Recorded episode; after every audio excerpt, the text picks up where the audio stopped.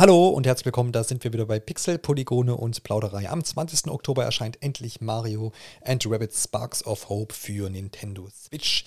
Und unser guter Martin konnte das Ding bereits anspielen. Und ob das Spielchen jetzt nur so ein lau aufgewärmter Nachfolger oder so ein richtiger, saftiger, durcherhitzter zweiter Teil ist, das erfahrt ihr in dieser Episode. Grüß dich, Martin. Grüß dich, Janis.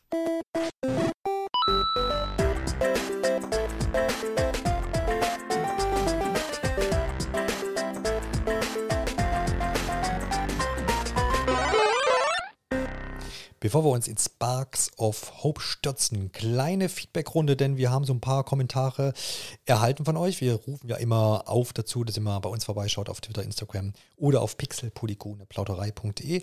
Überall dort könnt ihr Feedback hinterlassen in ganz verschiedenen Formen und das hat uns auch hier und da erreicht und da wollen wir das doch auch gerne hier nochmal kundtun. Zum einen war das der Sven Vollhardt auf Twitter, der hat uns, hat sich bekannt, dass er schon seit rund einem Jahr bei uns Stammhörer ist. Äh, da haben wir uns natürlich gefreut. Wir haben nämlich über nintendoonline.de mal nachgefragt auf Twitter, äh, wer denn schon unseren Podcast kennt. Und das war das Feedback auf jeden Fall von Sven. Danke dir, dass du so treu dabei bist. Und dann freuen wir uns auch, wenn du die nächsten Jahre noch bei uns dabei bist.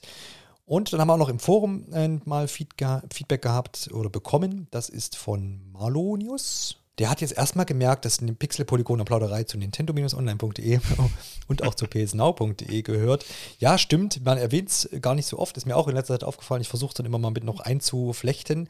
Ähm, muss ich immer ein bisschen dran, de dran denken, dass ja hinter unserem Podcast oder vor, wie auch immer man es möchte, noch eine ganz, ganz große ja, ein großes Online-Magazin steht. Zum einen, wie gesagt, nintendo-online.de und psnow.de für den PlayStation-Bereich. Da könnt ihr quasi dann auch immer mal vor beisurfen, für die es jetzt auch noch nicht wussten. Um so ein bisschen hin und her zu lesen, gibt es immer aktuelle News, gerade jetzt auch aktuell Nintendo Direct liegt hinter uns, da gab es eine ganze Menge zu lesen auf jeden Fall. Und natürlich auch das ein oder andere Preview, was ihr nämlich jetzt auch zeitgleich auf nintendo-online.de von Martin lesen könnt. Und das macht er aber mhm. erst im Anschluss an diesen Podcast. damit ihr nämlich Ganz ein bisschen, genau. bisschen, da bleiben könnt. Genau. Also wie gesagt, wir freuen uns aber, wenn da ein bisschen was zurückkommt. Ähm, das kann auch positiv als auch negativ sein. Das ist eigentlich völlig äh, egal. Wir sind da sehr hart gesotten. Wenn das berechtigt ist, irgendwie eine negative Kritik, auch gerne das über die genannten Kanäle und dann äh, können wir nur so auch natürlich da auch irgendwie an uns arbeiten oder irgendwie besser werden oder weiterhin. Ich bin auch Mhm. Ich bin auch schon gespannt, weil ich habe äh, letzte, Ende letzter Woche auf Arbeit ein Event gehabt und da konnte ich auch ein bisschen von unserem Projekt, nenne ich es jetzt mal, mhm. ähm, hier reden. Sehr gut. Und da ein bisschen mehr Aufmerksamkeit schaffen. Also ich bin gespannt, ob, äh, wenn die, wenn die guten Kolleginnen und Kollegen das dann hören. Es war aber ähm, hoffentlich ein Event schon 500 äh, Leute plus, ne? Sonst drunter wird äh, Selbstverständlich. ich habe auch ein Plakat angefertigt, das haben wir dann in die Menge geworfen am Ende, das war schön. Sehr gut, wir können da mal über, über Merch nach, nach, nachdenken vielleicht. Ja, sollten wir. Aber jetzt, warum ihr eigentlich hier, seid, ist natürlich nicht, um dummes Rumgelaber zu hören, sondern ihr wollt. Eigentlich wissen, schon, oder? Ja, ja, vielleicht auch zum Teil auch das, ja. Denn die meisten von euch wollen wissen, äh, wie Sparks of Hope, äh, der zweite Teil von Mario äh, and Rapids, äh, so werden soll. Der Martin war in Berlin bei einem Ubisoft-Event, da waren wir mhm. geladen. Martin hat die Gelegenheit direkt ergriffen als alter äh, Potsdamer äh, und konnte dort eine Beta-Version spielen. Erklär mal noch ein bisschen, wie war so das Event so aufgebaut? Was waren das so eine, wirklich für eine Version? Kann man das noch ein bisschen umreißen? Weil es war nicht die finale Version, ne? wenn ich Beta sagte, wahrscheinlich nicht. Mhm. Genau, also es war, das war ein ganz großer, äh, ganz großer Kontext, dass das auf jeden Fall nicht die finale Version war. Das hat man auch an einzelnen Stellen gemerkt, da gehen wir später noch drauf ein. Aber ähm, es war eben die Beta-Version. Ich nehme fast an, dass die jetzt nicht für dieses Event speziell konzipiert wurde, sondern dadurch, dass es ja äh, gewisse Einschränkungen gab, vielleicht, weiß ich nicht, so eine typisch E3 vorbereitete Version, die man dann nochmal ähm, in dem Rahmen vorstellt, vielleicht noch so ein bisschen verfeinert.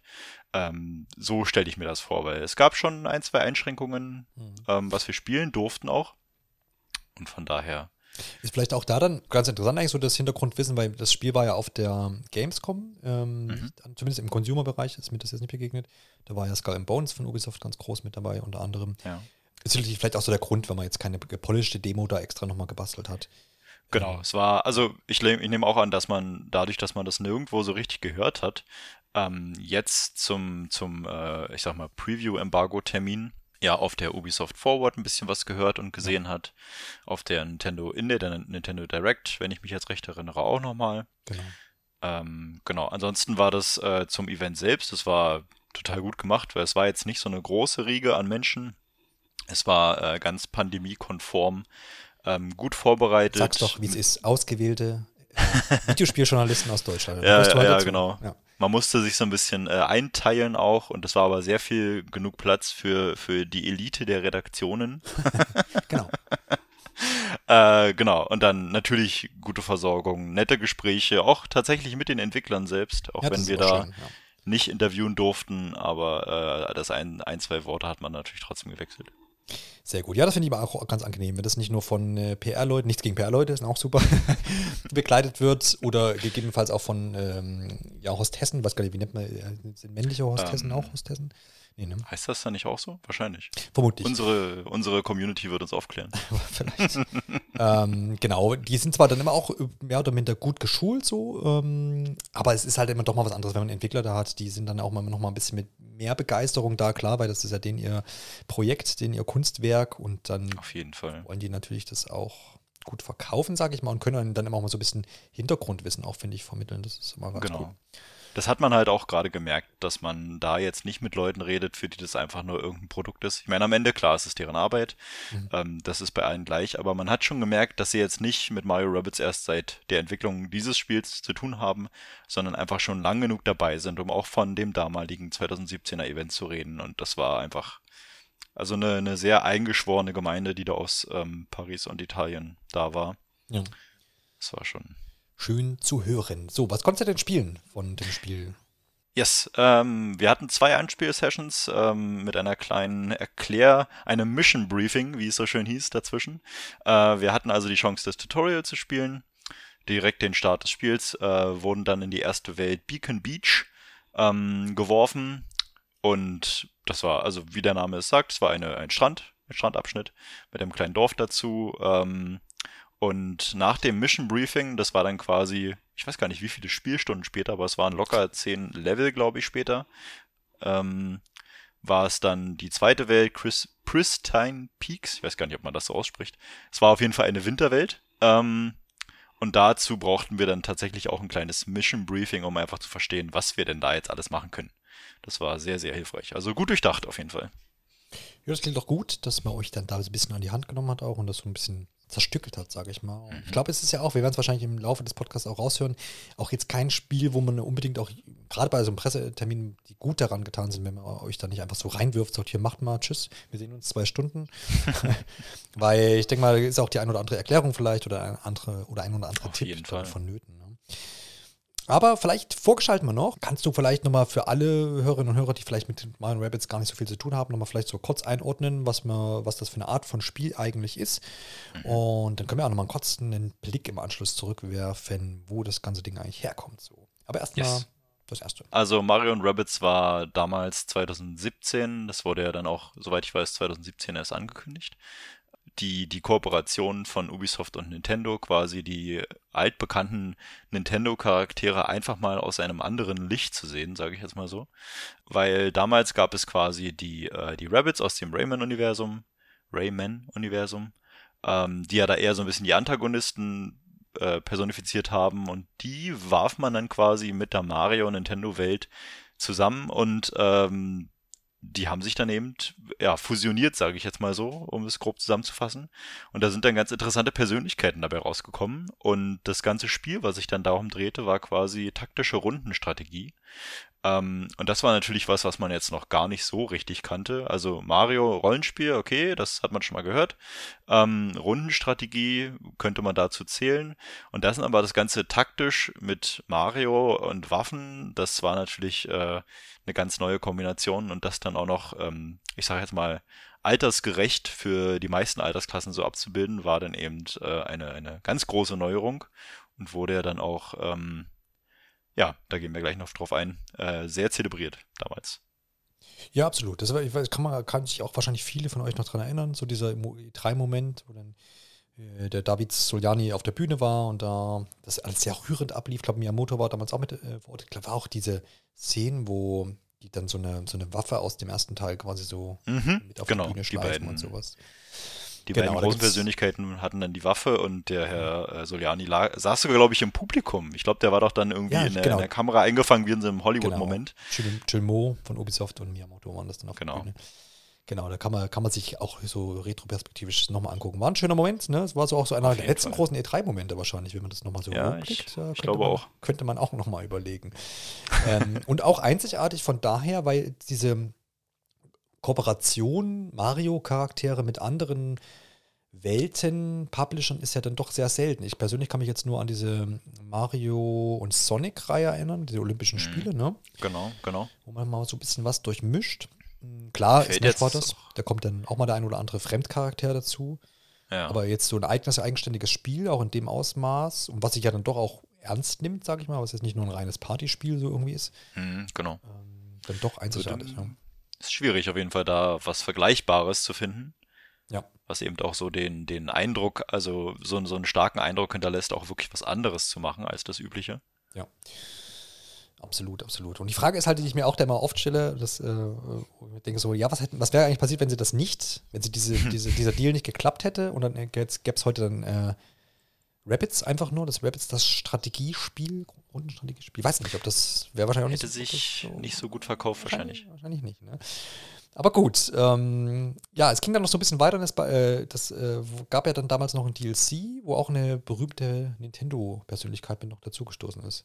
Hm, genau, das war ja damals, ähm, also im August 2017 kam es dann raus, wurde ja ein paar Monate vorher dann auf der E3 präsentiert. Ähm, und dann ging natürlich die ganze Marketingmaschinerie los. Äh, Im August 2017 konnte man es dann spielen und dann im Mai 2018, also gar nicht, naja doch, ein bisschen später äh, auf jeden Fall, ähm, gab es dann den äh, letzten DLC. Also die ersten DLC war so neue Waffenskins, bla bla, so ein paar neue Sachen. Aber dann der dritte große DLC war eben der Donkey Kong DLC, ähm, wo es dann eben mit Donkey Kong den neuen spielbaren Charakter gab und der eben auch äh, ganz viele neue Spielelemente ähm, so ins Spiel gebracht hat, wo man dann eben zum ersten Mal die ähm, Gegenstände und Charaktere selbst tragen konnte und dann so ein bisschen werfen konnte. Ähm, Donkey Kong selbst hatte dann die äh, ähm, die Banane quasi als Bumerangwaffe so ein bisschen äh, und konnte damit dann Gegner an sich heranziehen. Das war ganz groß taktisch natürlich auch einsetzbar und konnte dann eben durch das Klettern auch ganz neue Regionen einfach erkunden. Und das war dann so ein bisschen das, wo ich damals auch, ähm, weil die, die, das Spiel war quasi mein erstes äh, Switch-Spiel damals, ähm, wo ich dann auch wirklich wieder zurück ins, ins äh, Mario und Rabbits Universum gekommen bin und dachte, wow, das bietet jetzt auch wirklich mal ein ganz anderes Spielerlebnis und ist nicht einfach nur mehr of the same, was schon gut gewesen wäre, weil ich die Story auch sehr genossen habe, aber hat das Ganze dann auch nochmal sinnvoll erweitert. Und ähm, wenn wir jetzt dann in die Gegenwart wiederum schauen, lässt sich nach dem Event auf jeden Fall feststellen, dass äh, Sparks of Hope da ganz groß auf den Änderungen aus diesem DLC eben aufbaut weil man festgestellt hat, es hat gut funktioniert, die Leute haben es gut aufgenommen und man hat das, was man da begonnen hat, quasi sinnvoll erweitert und ähm, ja, der, der Rest ist dann Historie. Auf der E3 21 ähm, wurde der Teil ja dann angekündigt. Äh, wird auch wieder von Ubisoft Paris und Ubisoft Milan entwickelt. Und ähm, ja, das war so die, die große Historie. Ja, kann man Spiels. loben auch hier? Ich weiß nicht, wie viel äh, Nintendo da seine Fittiche mit drin hat, weil das ähnelt doch auch schon der Ankündigungspolitik von Nintendo. So, wenn man jetzt auch nochmal guckt, eine E3 2017 äh, irgendwie angekündigt, dann auch relativ zügig erschienen. Jetzt auch E3000, äh, E3. 3000. E3 3021. Ja, so lange. Das, das erlebt man nicht mehr mit. Ähm, genau, E3 2021 angekündigt und äh, dann halt jetzt ein gutes Jahr, ne? Später dann erscheint das Ding. Mhm. Also ich denke mal, das wird jetzt nicht mehr gerüttelt. Im knappen Monat ist es ja dann schon soweit. Ähm, Finde ich ganz gut, ne? dass man da anscheinend äh, auf dem Boden der Tatsachen einfach ist und sagt, okay, das Spiel ist, äh, kündigen wir jetzt auch nicht zu früh irgendwie an und so. Ich meine, es gab immer vorher schon gemunkelt, es war auch irgendwie so ein bisschen fast klar, dass sie noch einen Teil machen, weil es auch recht mhm. erfolgreich war, der erste Teil. Ja. Ähm, ich bin da jetzt sehr gespannt, äh, wie, wie, ob das nochmal eins draufsetzt. Ich habe so ein bisschen die Vermutung, weil natürlich auch jetzt viel mehr Leute in der Switch haben. Und wenn man das gut vermarktet, äh, wird das, glaube ich, auch ganz gut gehen. Das ist eben auch das, was man von so einem Spiel irgendwie implizit erwartet, sage ich jetzt mal. Ähm, zumindest als, als äh, Redakteur oder mit, mit Videospiel ähm, beschäftigen Leuten, dass man da einfach weiß, okay, das ist ein Nintendo-Spiel oder Nintendo hat da in irgendeiner Prozentzahl seine Finger drin. Ähm, das wird einfach, das kommt nicht einfach so. Das wird nicht einfach so angekündigt, sondern immer nur klare Fakten, gute Sachen, gute Qualität. Ähm, und das war auch einfach das, was wir da erlebt haben. Also. Genau. Wir klammern halt mal Metroid Prime 4 aus. Ja, gut. Aber auch da war man ehrlich und hat Fakten Stimmt, geliefert und ja, hat gesagt, stimmt. das, Das- das lief nicht so gut. Ähm, Ja. ne? Ja, hast du recht, da haben sie dann auch zugestanden, da, das absolut. Was mich ja immer so begeistert hat an der, an der Reihe, muss man ja jetzt schon sagen, aber jetzt am Erstlingswerk begeistert hat und ich bin da eigentlich auch relativ heiß drauf gewesen, aber habe es dann auch nicht so intensiv gespielt, wie ich vielleicht hätte sollen, wie wie es mir so erhofft habe. Aber das lag jetzt, glaube ich, nicht am Spiel selber. Ist einfach dieser besondere Charme, der da so ähm, hervorgeht. Ich meine, man hat schon bei der Ankündigung seiner Zeit gedacht, okay, die Rapids, die sind ja doch schon ganz schön crazy. So, wenn man ja diese ganzen Partyspiele mal gespielt hat und ich habe sie gespielt. Auf der Wii und gab es auch noch auf der Wii U. Da war von äh, ne, rülpsenden Hasen und äh, die Ecke kotzende und äh, laut schreiend auf jeden Fall. War schon teilweise auch ein bisschen derb, ähm, das, was mit den Rapids da so abging. Und dann diese Kombination, das hat schon war schon so ein riesen, so ein riesen Bass einfach, der dann, dann mit hervorging. Und ich finde, die haben es dann auch gut umgesetzt. Also ich hatte anfangs ein bisschen Angst, naja, okay, hoffentlich überschreiten sie so die, die Grenze, die du dann doch so bei Peach, Mario und Luigi und Toad halt hast. Irgendwo denkst, naja, die müssen jetzt wegen mir nicht äh, laut rülpsend irgendwie durch die Gegend rennen. Würde vielleicht auch das ein oder andere Kind verstören, ich weiß es nicht. Hm. ähm, und haben die es aber dann gut hinbekommen. Und, und trotzdem war dieser Witz der Rabbits schon noch irgendwie da. Und trotzdem aber halt auch dieser Charme, der dann irgendwie damit hervorging. Ähm, kann man das schon festhalten? Konntest du das in diesen, deiner Anspielsession da irgendwie schon noch was mitbekommen? Waren Zwischensequenzen da? Gab es während der, der Spielsessions, während der Missionen, ähm, gab es da auch schon ein bisschen dieses, äh, dieser Charme, der damit rüberschwappte? Äh, Gibt es sogar noch mehr Charme? Sagst du, da hast du auch mal schmunzeln müssen irgendwo? Ach, auf jeden Fall. Also am laufenden Band eigentlich. Die, ähm, ich, ich weiß, also das war, für mich war das witzigerweise so, ich dachte immer, ähm, ja, die Rabbits, also Rayman, okay, kenne ich, habe ich früher mal gespielt, aber bin ich jetzt nicht so richtig drin. Das sind irgendwie diese Hasen, was machen die jetzt mit Nintendo? Was soll das überhaupt? Ja. Ähm, das war so ziemlich genau meine Gedankenwelt äh, vor dem Spiel. Und äh, das war dann tatsächlich so, dass als ich das Spiel dann beendet hatte, so dachte, cool, das war, das hat mir diese, diese Nebenrollencharaktere für mich, die es damals waren, ähm, so ein bisschen in die Hauptrolle positioniert, dass ich wirklich dachte, das hat, das hat so schön selbstironisch mit diesen Nintendo-Charakteren zusammengepasst.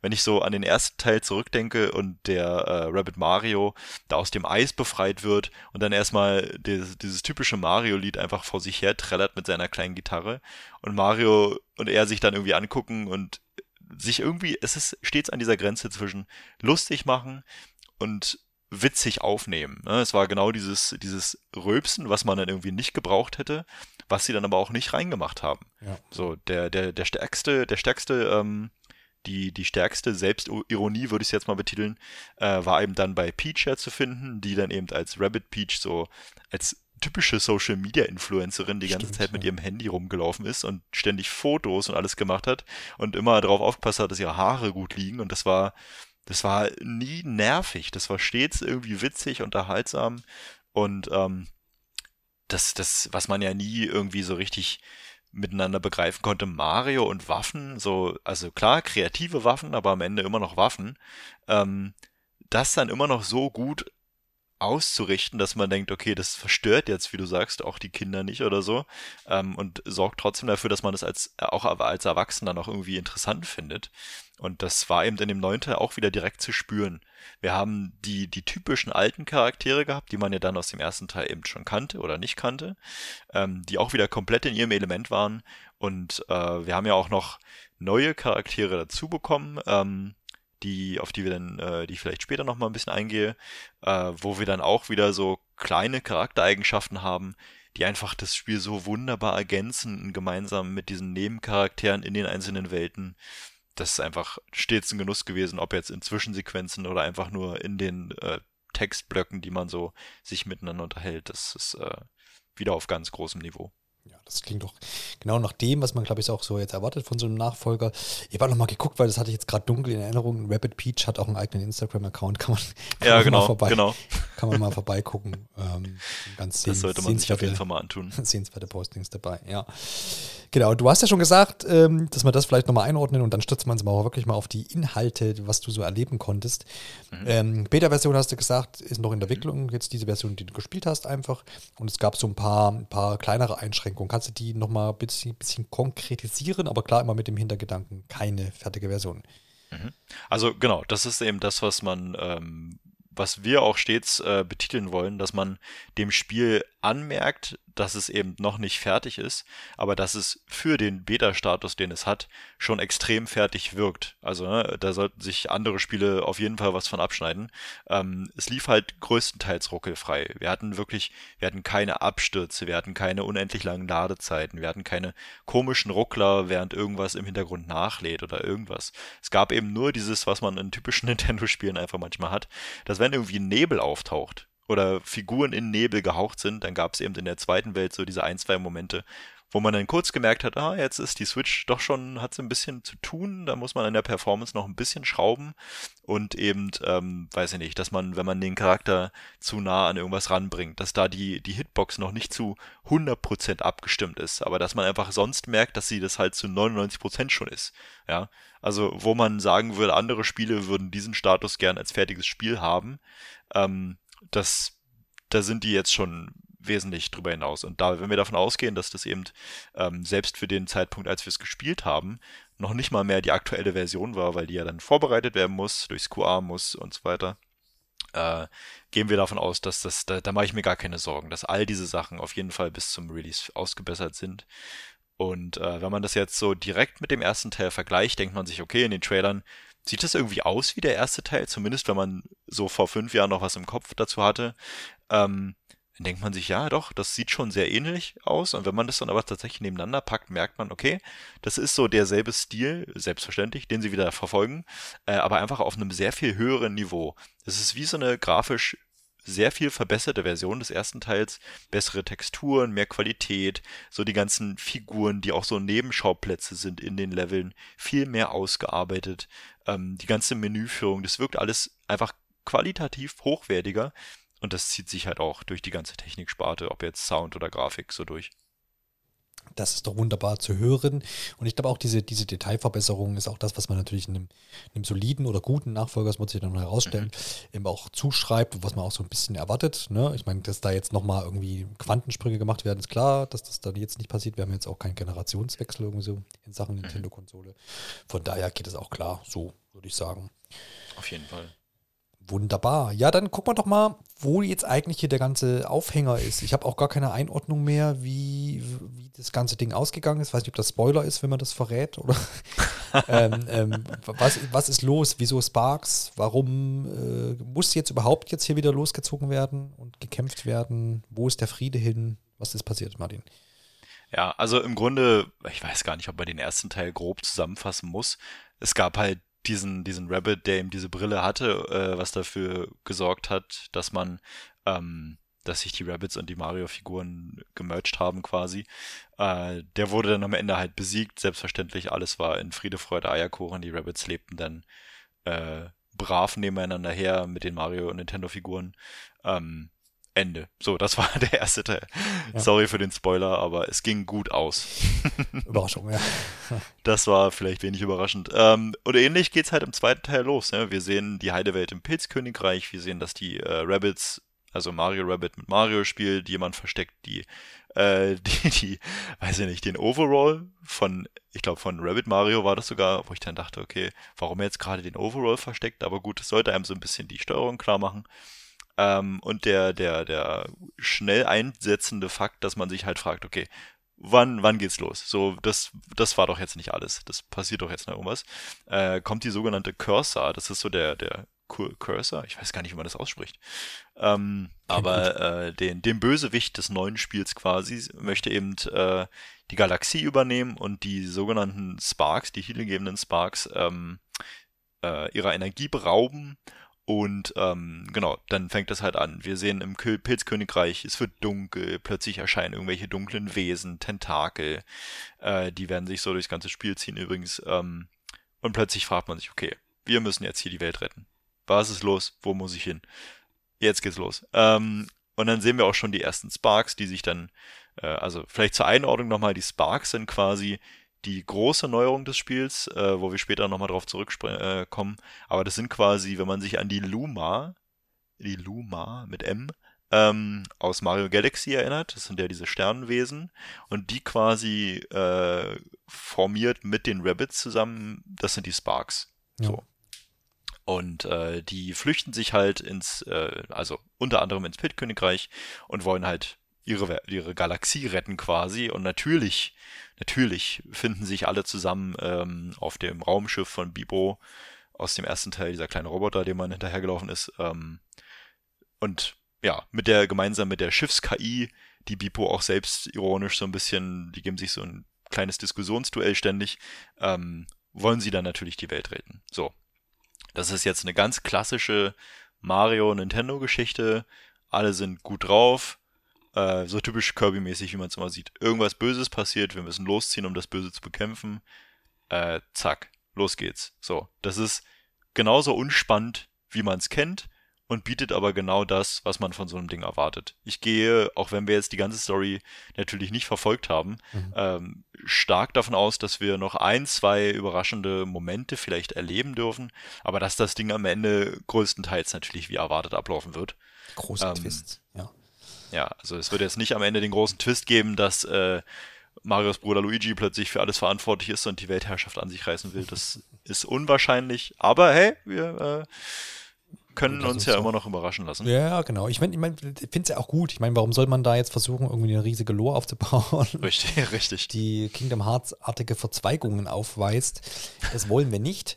Äh, ich finde es da viel wichtiger, dass die, dass die dann, dass das eine coole Präsentation hat und dass dann da halt auch wieder dieser Charme und der Witz mit rüberkommt und dass man da auch so ein bisschen denkt, also, dass die Story sich ja wahrscheinlich auch selber nicht so ganz ernst nimmt und dass der mhm. eine oder andere Spaß einfach da drin ist und das ist doch das, was man hier will. Ich denke mal, das wird man auch bekommen. Genau. Also das ist genau das, was man eben vom ersten Teil kennt, mhm. bekommt man im zweiten eben an vielen Stellen sogar noch aufgebessert und mehr detailliert. Ähm, das ist eben genau das, was man kennt. Den einzigen Punkt, wo ich direkt am Anfang, da lief da eine lange Zwischensequenz und die guckte man sich an und ähm, das genoss man dann einfach so vor sich her und ich wusste, also ich habe ja den ersten Teil sehr intensiv gespielt, aber nach der Zwischensequenz und in dem Tutorial dachte ich mir dann plötzlich, aber wenn ich das jetzt alles nicht kennen würde, würde ich mich irgendwie, würde mir was fehlen. Weil es wird nicht erklärt, wie kommt es denn jetzt überhaupt zu dieser Heldenkombination? Wie kommt es denn ja, dazu, dass jetzt plötzlich Mario und einmal als Rabbit Mario da ist? Und ich denke mir so, was soll der Quatsch überhaupt? Ähm, das ist so irgendwie, da gibt da gibt's keine Erklärung für. Das habe ich mich die ganze Zeit gefragt, ob man da noch was nachbessern wird oder vielleicht nochmal eine kleine Sequenz einbauen wird, die dann so ein bisschen äh, nachspricht, was eigentlich passiert ist. Es kann sein, dass das irgendwie noch kommt. Ich weiß es nicht, ob es wirklich so ist. Ähm, es ist auch nicht so, dass man es wirklich braucht. Ja, also man braucht das jetzt nicht, um die Geschichte zu verfolgen. Man sieht Mario, man sieht Rabbit Mario und denkt sich, alles klar, es gibt zu jedem Charakter auch einen Rabbit-Charakter und die machen jetzt Action. Das, wie die so von der Art her ticken, kriegt man eh schnell mit. Ähm, das heißt, man braucht diese Einführung nicht, aber es würde sich so ein Müh-Runde einfach anfühlen, wenn wir das noch bis zum Release kriegen. Ja, genau. Das ist dann die Frage, wie das dann gemacht wird, um dann halt vielleicht auch völlige Neule irgendwie da storymäßig abzuholen, um das Ganze mal aufzuklären. Es gibt, gab schon Spiele, die haben das gemacht über einfach ein Recap-Video auf YouTube. Genau. Ne? Also, genau. Oder man baut es ins Spiel auch dann nochmal mit ein und hat vielleicht einfach die Option im Menü oder was das auszuwählen. Oder es wird wirklich einfach wirklich vorgeschalten und man kann skippen, wenn man es kennt. Ja. Ähm, vielleicht ist ja sowas dann noch mit an Bord. Aber ich stimmt, glaub, das, ja ich glaube ehrlich gesagt, dass ähm, das mit dem YouTube-Video am ehesten noch greifen wird, weil das ist, also die meisten werden das irgendwie kennen, so, ja. also die, die Masse an Spielern wird den ersten Teil kennen und damit was anfangen können. Und für den Rest gibt es so ein 3 Minuten YouTube-Video, was man irgendwie eine Woche vor Release schaltet. Äh, das würde auch vollkommen ausreichen, bin ich der Meinung. Aber wenn das noch da ist, würde das das abrunden quasi. Das klingt doch mal wieder nach einer schönen Wette, die wir intern klären können. Da können wir mal sollten wir, sollten wir auf jeden Fall machen, ja. Mal wieder um Geld spielen. ja. aber nein, nein, wir spielen um Münzen, nicht um Geld. Ja, ja. Mario um, um Münzen. Die geben wir dann für FIFA 23 äh, Packs oder sowas. oh Gott, aus. oh Gott. Aber eine Sache, eine Sache möchte ich auf jeden Fall noch vorweggreifen, äh, um diese ganze Story so ein bisschen ähm, noch einzugreifen, weil ja, wir haben jetzt gesagt, klassisch, wenig überraschend, äh, Leute vom ersten Teil fühlen sich schlecht abgeholt oder jetzt mal ganz, ganz negativ betitelt, was ich ja. alles gesagt habe gerade. Ja. Ähm, aber man muss wirklich sagen, dass innerhalb dieser kleinen Welten, weil ich meine, wenn es um die Sparks geht, wenn es um die Lun Luma geht, ich will mal Luna sagen, aber mit M wie Martin, ähm, dann muss man sich natürlich vorstellen, okay, wir werden irgendwie durch die Galaxie reisen, wir, wir sehen verschiedene Welten, von denen wir jetzt zwei gesehen haben, die sich sehr unterscheiden. Und das haben sie einfach sehr, sehr gut hinbekommen. In diesen Welten gibt es immer diese kleinen Hauptcharaktere, diese Story, die man verfolgt. Nebensachen, die man so sieht, die gab es alles im ersten Teil schon, aber das ist so viel besser und so viel detailverliebter an so vielen Stellen, ob wir jetzt dieses Seemonster Augi im ersten Beacon Beach Level hatten oder diesen Captain Orion, der so, ah, der ist so süß. So, der ist so putzig einfach, äh, wenn man den so sieht in den Sequenzen auch und wenn man dann ein bisschen emotionaler wird später im Spiel, dann denkt man sich so, ach, das ist so herzlich gemacht und man denkt sich einfach nur die ganze Zeit, einfach richtig schön. Nur schön. Schön fand ich auch die ein oder andere neue Figur, die sie eingeführt haben. Da hat man ja auch hier und da schon äh, das ein oder andere gezeigt. Yes. Ähm, wie viel hast du sehen können davon, beziehungsweise kannst du nochmal zusammenfassen, wer da jetzt schon bekannt ist, wer da jetzt mit neu an Bord ist? Yes, also wir haben ja in dem, ähm, ich weiß gar nicht, in welchem Trailer das war, auf jeden Fall in einem der 28, Trailer. Ja. Einer der 28, genau. Äh, haben wir den Charakter Edge, der so ein bisschen dieser, ich weiß gar nicht, wie ich es betiteln würde. ähm, der kantige Typ? Ja, der, äh, ja genau, kantiger Typ trifft's am besten. Also so ein geheimnisvoller Ninja, mhm. habe ich es mir so ein bisschen betitelt, ähm, der eben mit seiner coolen, teeny, lockeren, aber doch geheimnisvollen Art daherkommt, nicht viel redet, aber sein riesengroßes Schwert aller Cloud Drive ähm, hervorzaubert und dann so alle begeistert. Und das ist eben auch ganz witzig mit äh, mit den Rabbit, mit der Rabbit Peach zum Beispiel in Verbindung gebracht. dass äh, der, der, der Auftritt von Edge ist quasi sehr schön inszeniert und hat dann eben äh, dieses große Schwert, was er auch problemlos einfach auf die Gegner werfen kann und was dann natürlich auch wieder zu ihm zurückkommt. Ist sehr, er ist so dieser richtig coole und wie du sagst, kantige Charakter. Ähm, es gab ein, zwei Andeutungen auf, äh, dass er noch ein, zwei Rollen in der Story hat, die jetzt nicht einfach nur so, er ist jetzt der Neue so ungefähr sind, ähm, das haben wir jetzt bis auf eine kurze Andeutung im zweiten Level noch nicht so richtig mitbekommen, was da die Rolle ist. Äh, aber da, das ist so einer dieser Punkte, wo man denkt, okay, da, da kommt noch eine Kleinigkeit. Ähm, aber mein eigentliches Highlight äh, war die Rabbit Rosalina.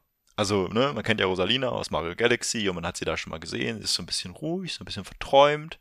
Ähm, und genau das hat eben diese Rabbit Rosalina auch. Die, die ist faul, die ist, äh, wirkt irgendwie gelangweilt, die ist die ganze Zeit am Rumträumern, zaubert so ein bisschen mit ihrem Buch daher. Also dieses, wieder dieses typische, selbstironische, wie man Rosalina kennt, in total überzeichnet. Und das, das, diese Kombination aus der Rosalina und dem zweiten Level dieser Captain Orion, äh, die halt eine gewisse Verbindung zueinander haben, das ist so, so zauberhaft und wie sie auch in diesem Level steht, also Rosalina jetzt, ähm, und so einfach nur vor sich her träumert mit halb zugemachten Augen und man kann so ranscrollen und das so einfach nur beobachten, während sie ihre Befehle erwartet quasi. Das ist wieder so, so schön im Detail und dass man das einfach nur genießen kann.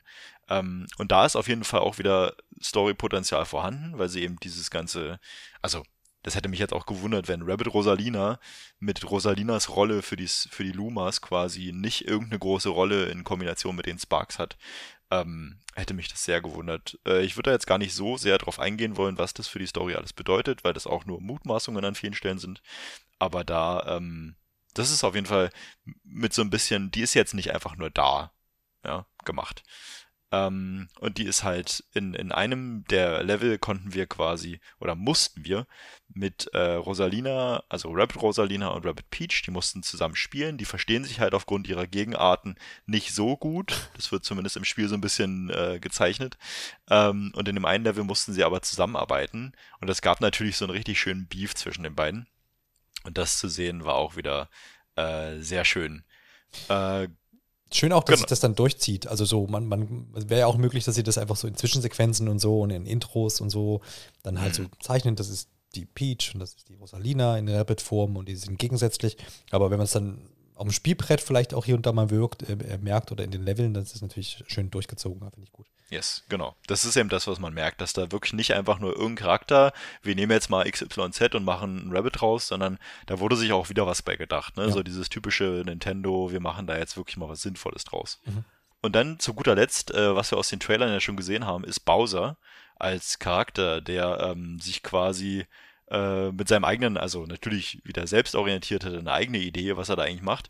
Aber ähm, ihm wurde halt von Cursor quasi auch seine Armee geklaut, ähm, oder, oder ich sag mal, die werden ja negativ beeinflusst von Cursor, Cursor und äh, er will die halt zurück. Und deswegen schließt er sich mit denen zusammen, so zumindest die Idee, weil selbst spielbar auf dem Event war der leider nicht. Also dazu kann ich auch gar nicht sagen, wie er sich spielt. Oder ist ja so als, als, ich sag mal, als Tank mit seiner großen Wumme. Also sehr, sehr stabiler Charakter fürs Frontfeld ähm, positioniert, aber das konnten wir jetzt leider nicht äh, ausprobieren. Ähm, da sind wir also so gespannt, was uns da noch erwartet. Du hast keine Bundeswehr-Vergangenheit, oder? äh, nee, wieso? Stabiler Charakter für die Front. Stabiler Charakter für die. Ja, okay. nee, das klang jetzt nicht nach Bundeswehr, ich finde es nur irgendwie. Nee. Schöne, schöne Wortwahl. Auf jeden Fall. Ja, aber das klingt doch nach interessanten Charakteren. Weiß man denn, ob da, wird da noch irgendwo was versteckt sein? Hast du da irgendwie Andeutungen gehört oder mutmaßt man das? Weißt du das? Ob da irgendwie noch keine Ahnung. Also ich glaube nicht. Nee, wenn, ne? es, wenn es wirklich noch was gibt, dann haben sie das sehr gut geheim gehalten bisher. Mhm. Oder ich sag mal so, abgesehen von diesem einen DLC, den wir dann später noch besprechen. Ja. Abgesehen davon ist mir jetzt gerade nichts bekannt, wo ich denken würde, da kommt noch was. Aber, ne? Ja, genau. Überraschung ist natürlich immer möglich. Genau, vielleicht taucht noch Jeff Keefley auf. Aber vielleicht so viele Charaktere, ne? Wir haben ja auch noch die ganzen aus dem ersten Teil. Also das wird dann vielleicht irgendwann zu viel auch für die ganze Charakterriege. Bisschen viele, ja. Ja, ja und finde es auch, also je nachdem, ob da jetzt noch irgendwo eine Überraschung während der Story vielleicht auftaucht, vielleicht gibt es mhm. ja immer so, so, so den einen oder anderen Charakter, vielleicht der nur ein, zwei Missionen oder so dabei wäre, das könnte ich mir gut vorstellen, aber das jetzt wieder aufzublähen mit irgendwie, da kommen jetzt noch 20 Charaktere die nächsten sieben Wochen oder was oder länger, mhm. Hm, ja, bin ich auch nicht mal so unbedingt ein Freund von. Hey, das hoffe ich auch nicht. Aber ne, äh, wir, vielleicht, vielleicht kriegen wir ja neben Bowser auch noch ein, zwei andere stabile Frontcharaktere. ja, das wäre doch, das wäre Die uns wunderbar. dann da unterstützen. Ja, aber du hast schon angesprochen, beziehungsweise äh, so ein bisschen angedeutet vorhin schon, dass man aus diesem Donkey Kong DLC das ein oder andere mit jetzt in Sparks of Hope übernommen äh, hat. Was äh, sind denn das für handfeste Dinge dann, die du da auch äh, vielleicht aufzählen kannst, wo du sagst, ja, das hast du doch wieder erkannt, das ist doch hier mit dabei und haben sie vielleicht auch nochmal weitergeführt. Äh, also genau, wir haben ja vorhin schon erwähnt, dass wir mit dem äh, Donkey Kong DLC zum ersten Mal so werfbare Objekte und Charaktere hatten, dass wir diesen Bumerang eben hatten ähm, und dass wir die Umgebung weiter erkunden konnten. Und äh, einer der einer der folgenden Sachen, die wir damals auch so zum ersten Mal erlebt haben, war mh, hm, ich fange mal so an, dass wir quasi in der Story schon das Gefühl hatten, okay, das geht jetzt alles so relativ straightforward. Das ist alles jetzt nicht super schwer. Es gibt so ein, zwei schwere Passagen. Aber insgesamt war das schon ein sehr lineares, leichtes oder machbares Erlebnis in der Story damals. Und der DLC warf quasi zum ersten Mal das so ein bisschen nicht über Bord, aber erweiterte das mit ähm, einem Schwierigkeitsgrad, der eben so ein bisschen sich auch am Spieler orientiert. Das heißt, wir hatten immer Missionen, die eben ganz normal waren, so wie wir es schon kannten. Das kann man jetzt so absolvieren, ähm, da hat man nicht so große Probleme mit, da fuchst man sich durch.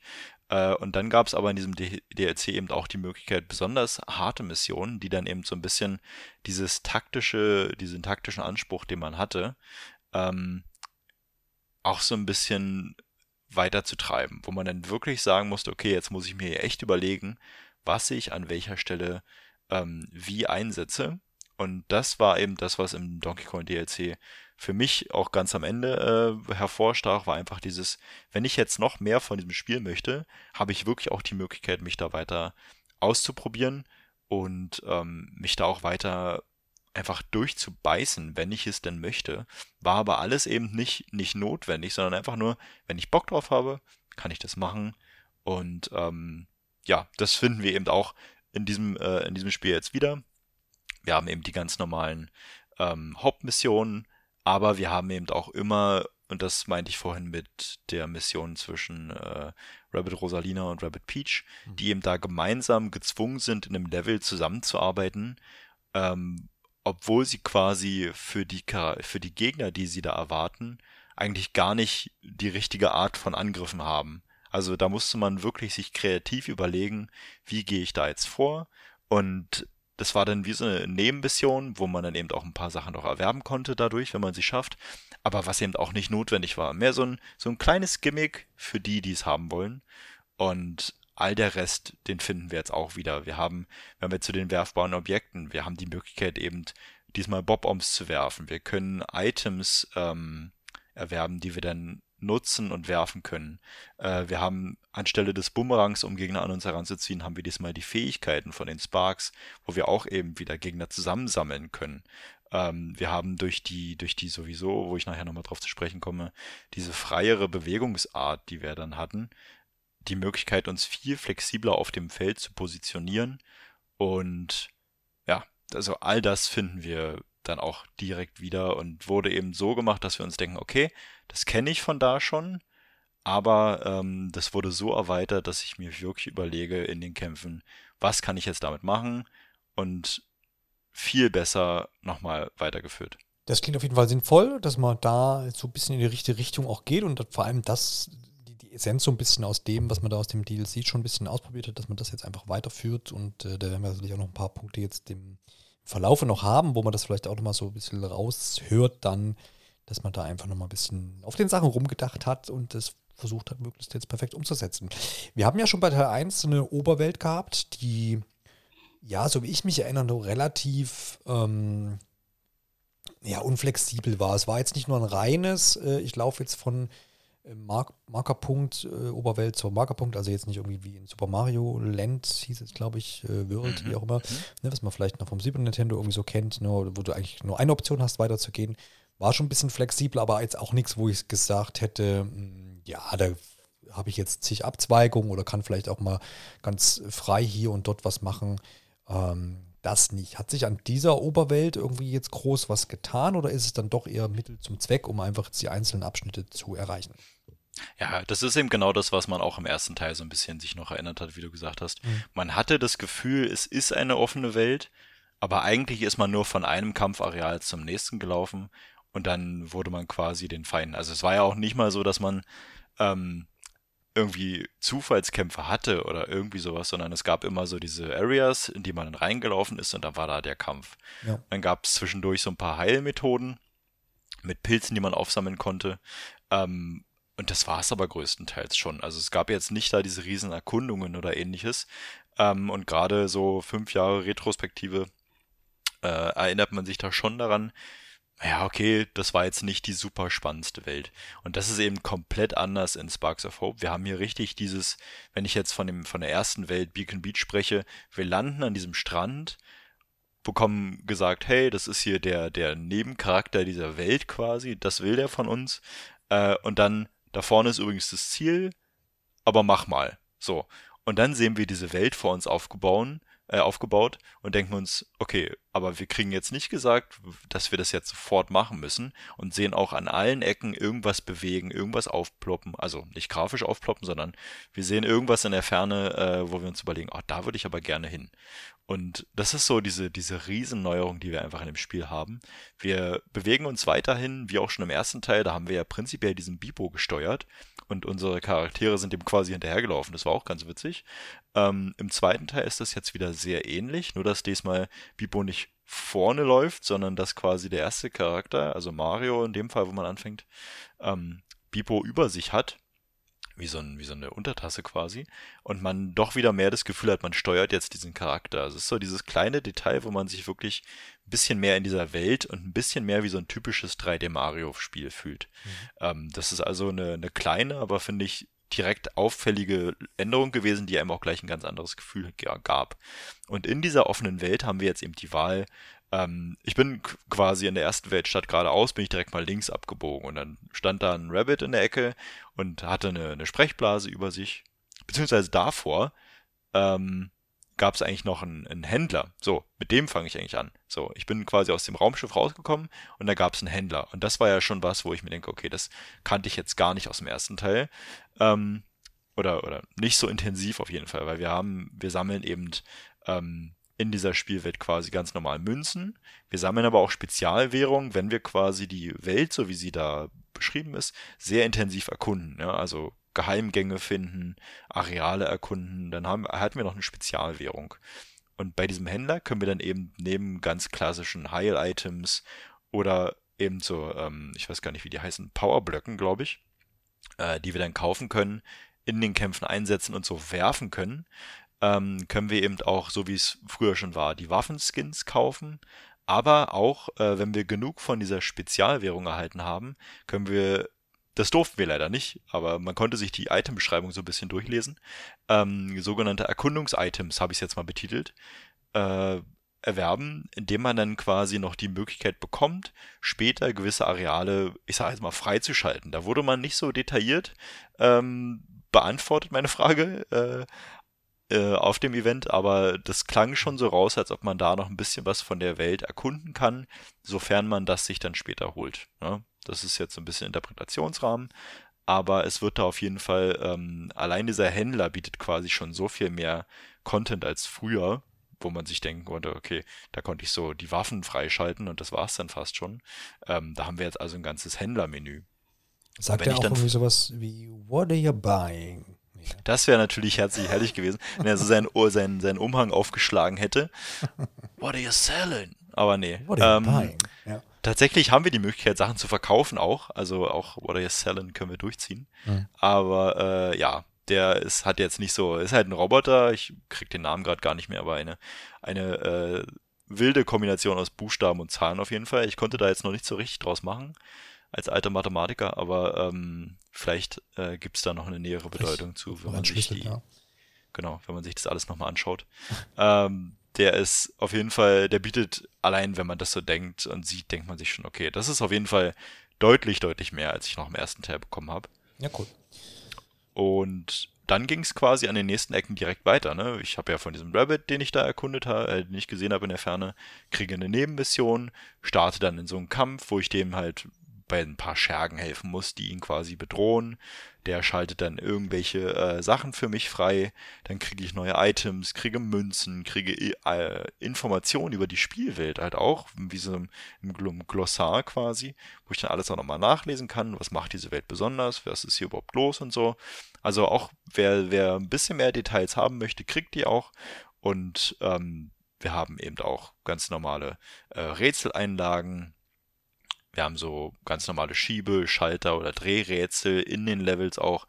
Die sind meistens relativ intuitiv, aber man muss auch schon bei einzelnen, bei einzelnen Sachen quasi ein bisschen Vorsicht walten lassen. Also zum Beispiel, wenn man sich durch so einen Schlossgarten äh, aller Zelda ähm, durchschleicht, ähm, so, schleichen war das Wort, was ich gesucht habe, dann kann man da nicht einfach durchrennen, weil die Feinde einen dann hören. So, dann muss man gegen die kämpfen, dann landet man wie in so einem Zufallskampf eben mit denen in einer Arena und äh, genau, muss da eben bei einzelnen Rätseln auch so ein bisschen aufpassen, das, das richtig zu machen. Aber man bekommt quasi stets so gewisse, hey, und äh, wenn wir jetzt hier langlaufen, sollten wir vielleicht darauf aufpassen, nicht zu quietschige Schuhe anzuhaben, so ungefähr. Und dann weiß man als Spieler, okay, hier muss ich halt den äh, Joystick nicht nicht zu doll bewegen, damit die Feinde mich eben nicht hören, wenn ich an ihm vorbeikomme. Aber ansonsten alles ähm, keine, keine schweren Rätsel, aber an einer Stelle in so einem Schloss war es dann schon so, dass man dachte, okay, ich muss jetzt hier irgendwelche Muster erkennen,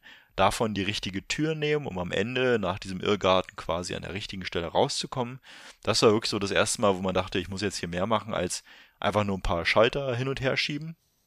Aber es war stets so, dass ich mir dachte, das ist jetzt alles nicht super schwer. Ne? Aber das ist fordernd genug, um mich quasi zu unterhalten in diesem Level hier. Mhm. Und das ist, das klingt alles schon nach so, so viel mehr und genau das ist es einfach auch.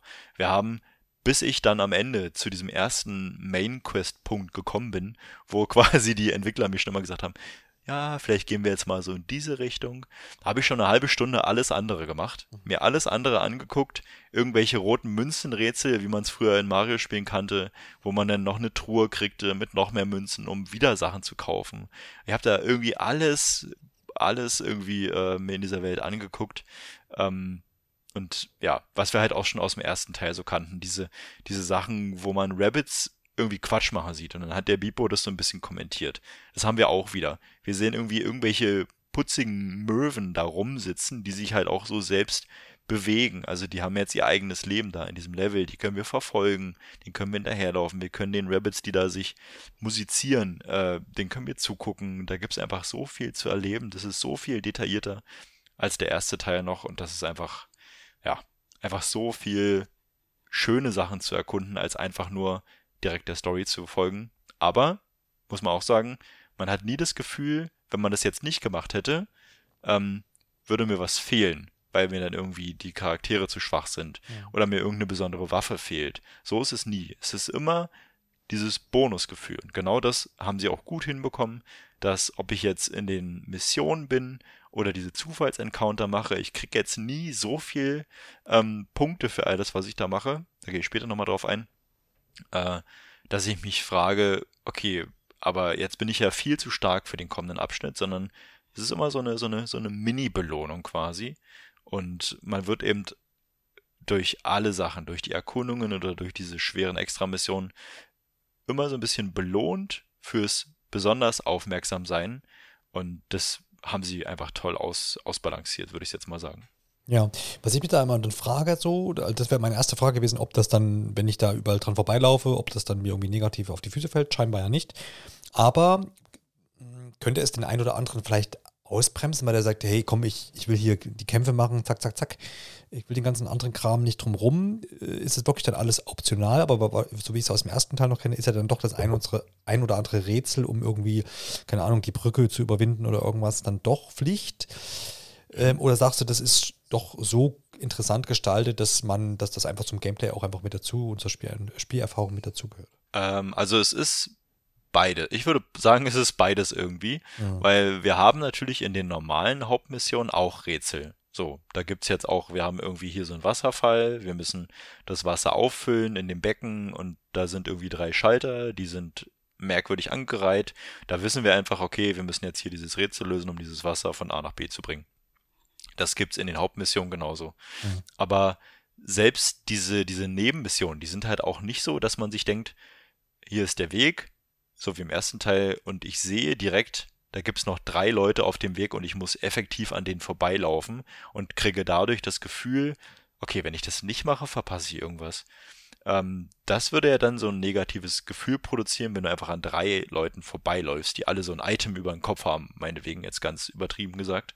Ähm, und das ist es eben in Sparks of Hope nicht. Du hast so diese Region, wo du in der Ferne siehst, okay, da könnte was sein, aber es wird dir nicht auf die Nase gebunden, so ungefähr, hey, hier, ich bin hier, komm doch mal her. Ähm, sondern es sind so diese kleinen Areale, wo du quasi reingehen musst, um zu sehen, was sich da eigentlich befindet. Aber es ist nie so, dass wenn du da nicht hin möchtest, sondern einfach nur die Story erleben möchtest, dass du das Gefühl hast, ich finde es aber so, ich bin jetzt so interessiert daran, habe aber eigentlich gar keinen Bock darauf. Dann, dann kannst du das auch links liegen lassen. Es gibt dir kein negatives Gefühl irgendwie, weil du ja auch mit der nächsten Hauptquest wieder gut beschäftigt bist. Ne, ob man dann seine eigene Neugierde so weit zurückbremsen kann, dass man das einfach links liegen lässt, ist natürlich jedem selbst überlassen, weil wir können natürlich auch mit Schnellreisepunkten ähm, einfach wieder zurückreisen und uns das später angucken. Aber es ist nicht aufdringlich. So, ja. wenn ich so. Andersrum ist natürlich auch wieder so, dass du sagen kannst, okay, vielleicht will man ja auch nicht unbedingt von Kampf zu Kampf hetzen. Das ist ja auch ein mhm. bisschen nervenaufreibend, vielleicht äh, das ein oder andere Mal oder ein bisschen, zumindest stressiger, als wahrscheinlich sich in der Oben Oberwelt äh, zu ähm, befinden. Und äh, dann hält sich, sich das die Waage hält und interessant genug gestaltet ist, so wie du es ja verlauten lässt, äh, dann, dann finde ich das auch auf jeden Fall auch eine, eine gute Sache. Genau, genau das war es halt am Ende auch, mhm. weil dadurch, also ne, auch wenn du keinen Bock hast, immer irgendwelche Informationen zu lesen oder irgendwelche Textblöcke durchzulesen, aber nach so einem intensiven und vielleicht auch taktisch anspruchsvollen Kampf hast du vielleicht auch nicht Bock, direkt den nächsten zu machen. Okay, dann guckst du dir halt irgendein Schalterrätsel an und sammelst ein paar Münzen oder gehst zu dem Händler und guckst, was der jetzt wieder hat. Und das finde ich einfach so gut ergänzt, dass es nie irgendwie eintönig wird. Ähm, lass uns noch über ein paar weitere Neuerungen äh, sprechen. Ich glaube, wir können uns schon dann jetzt auf die, die Mission im Kampf direkt ähm, äh, mhm. stürzen, ne? weil ich weiß, dass dieses ähm, ja, starre Gittermuster jetzt so ein bisschen der freieren Bewegung ähm, ja, gewichen ist. Ne? Und ist das ist die Frage, ist das eine gute Sache oder äh, bringt das zu viele Freiheiten mit sich und nicht mehr die schönen zwei, drei Optionen, die ich so kannte? Das ist eben genau das, was ich mich nach dem ersten Trailer auch fragte. Mhm. Ich habe den gesehen und dachte so, ja, und jetzt hier unseren neuen freien Bewegungszeitraum, äh, Bewegungsrahmen. Und ich dachte so, hm, also ich bin ja bei uns in der Redaktion der große Fan von taktischen Rundenstrategiespielen.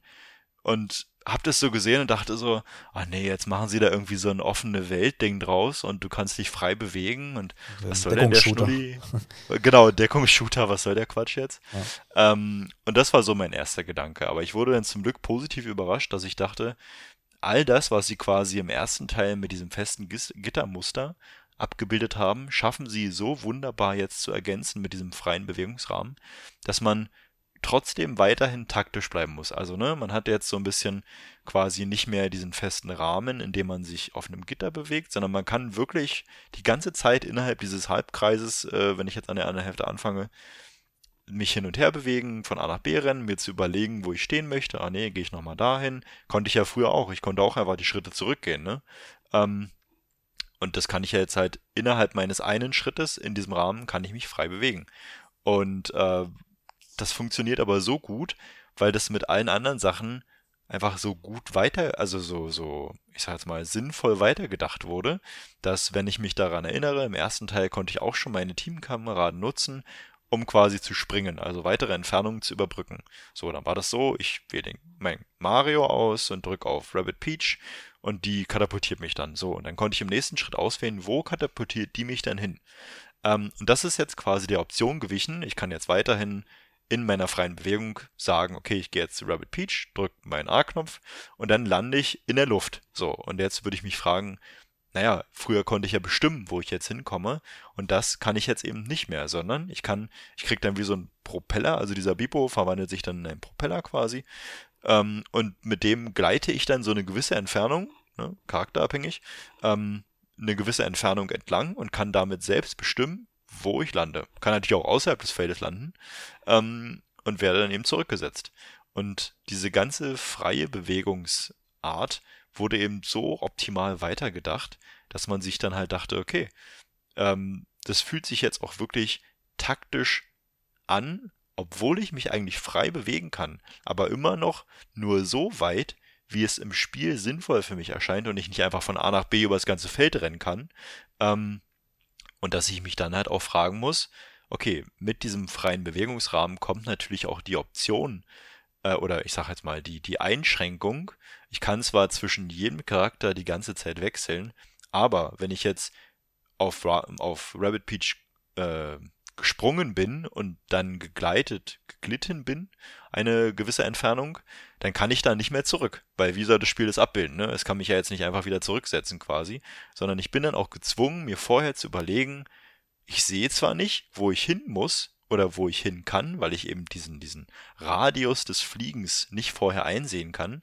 Aber ich bin dann eben gezwungen, mit der Freiheit, die ich bekomme, sinnvoll zu haushalten und mir vorher zu überlegen, ähm, wo ich hin möchte. Ja. Und da, wo ich dann lande, da habe ich dann wieder so einen kleinen Bewegungsrahmen, kann mich in Deckung bringen.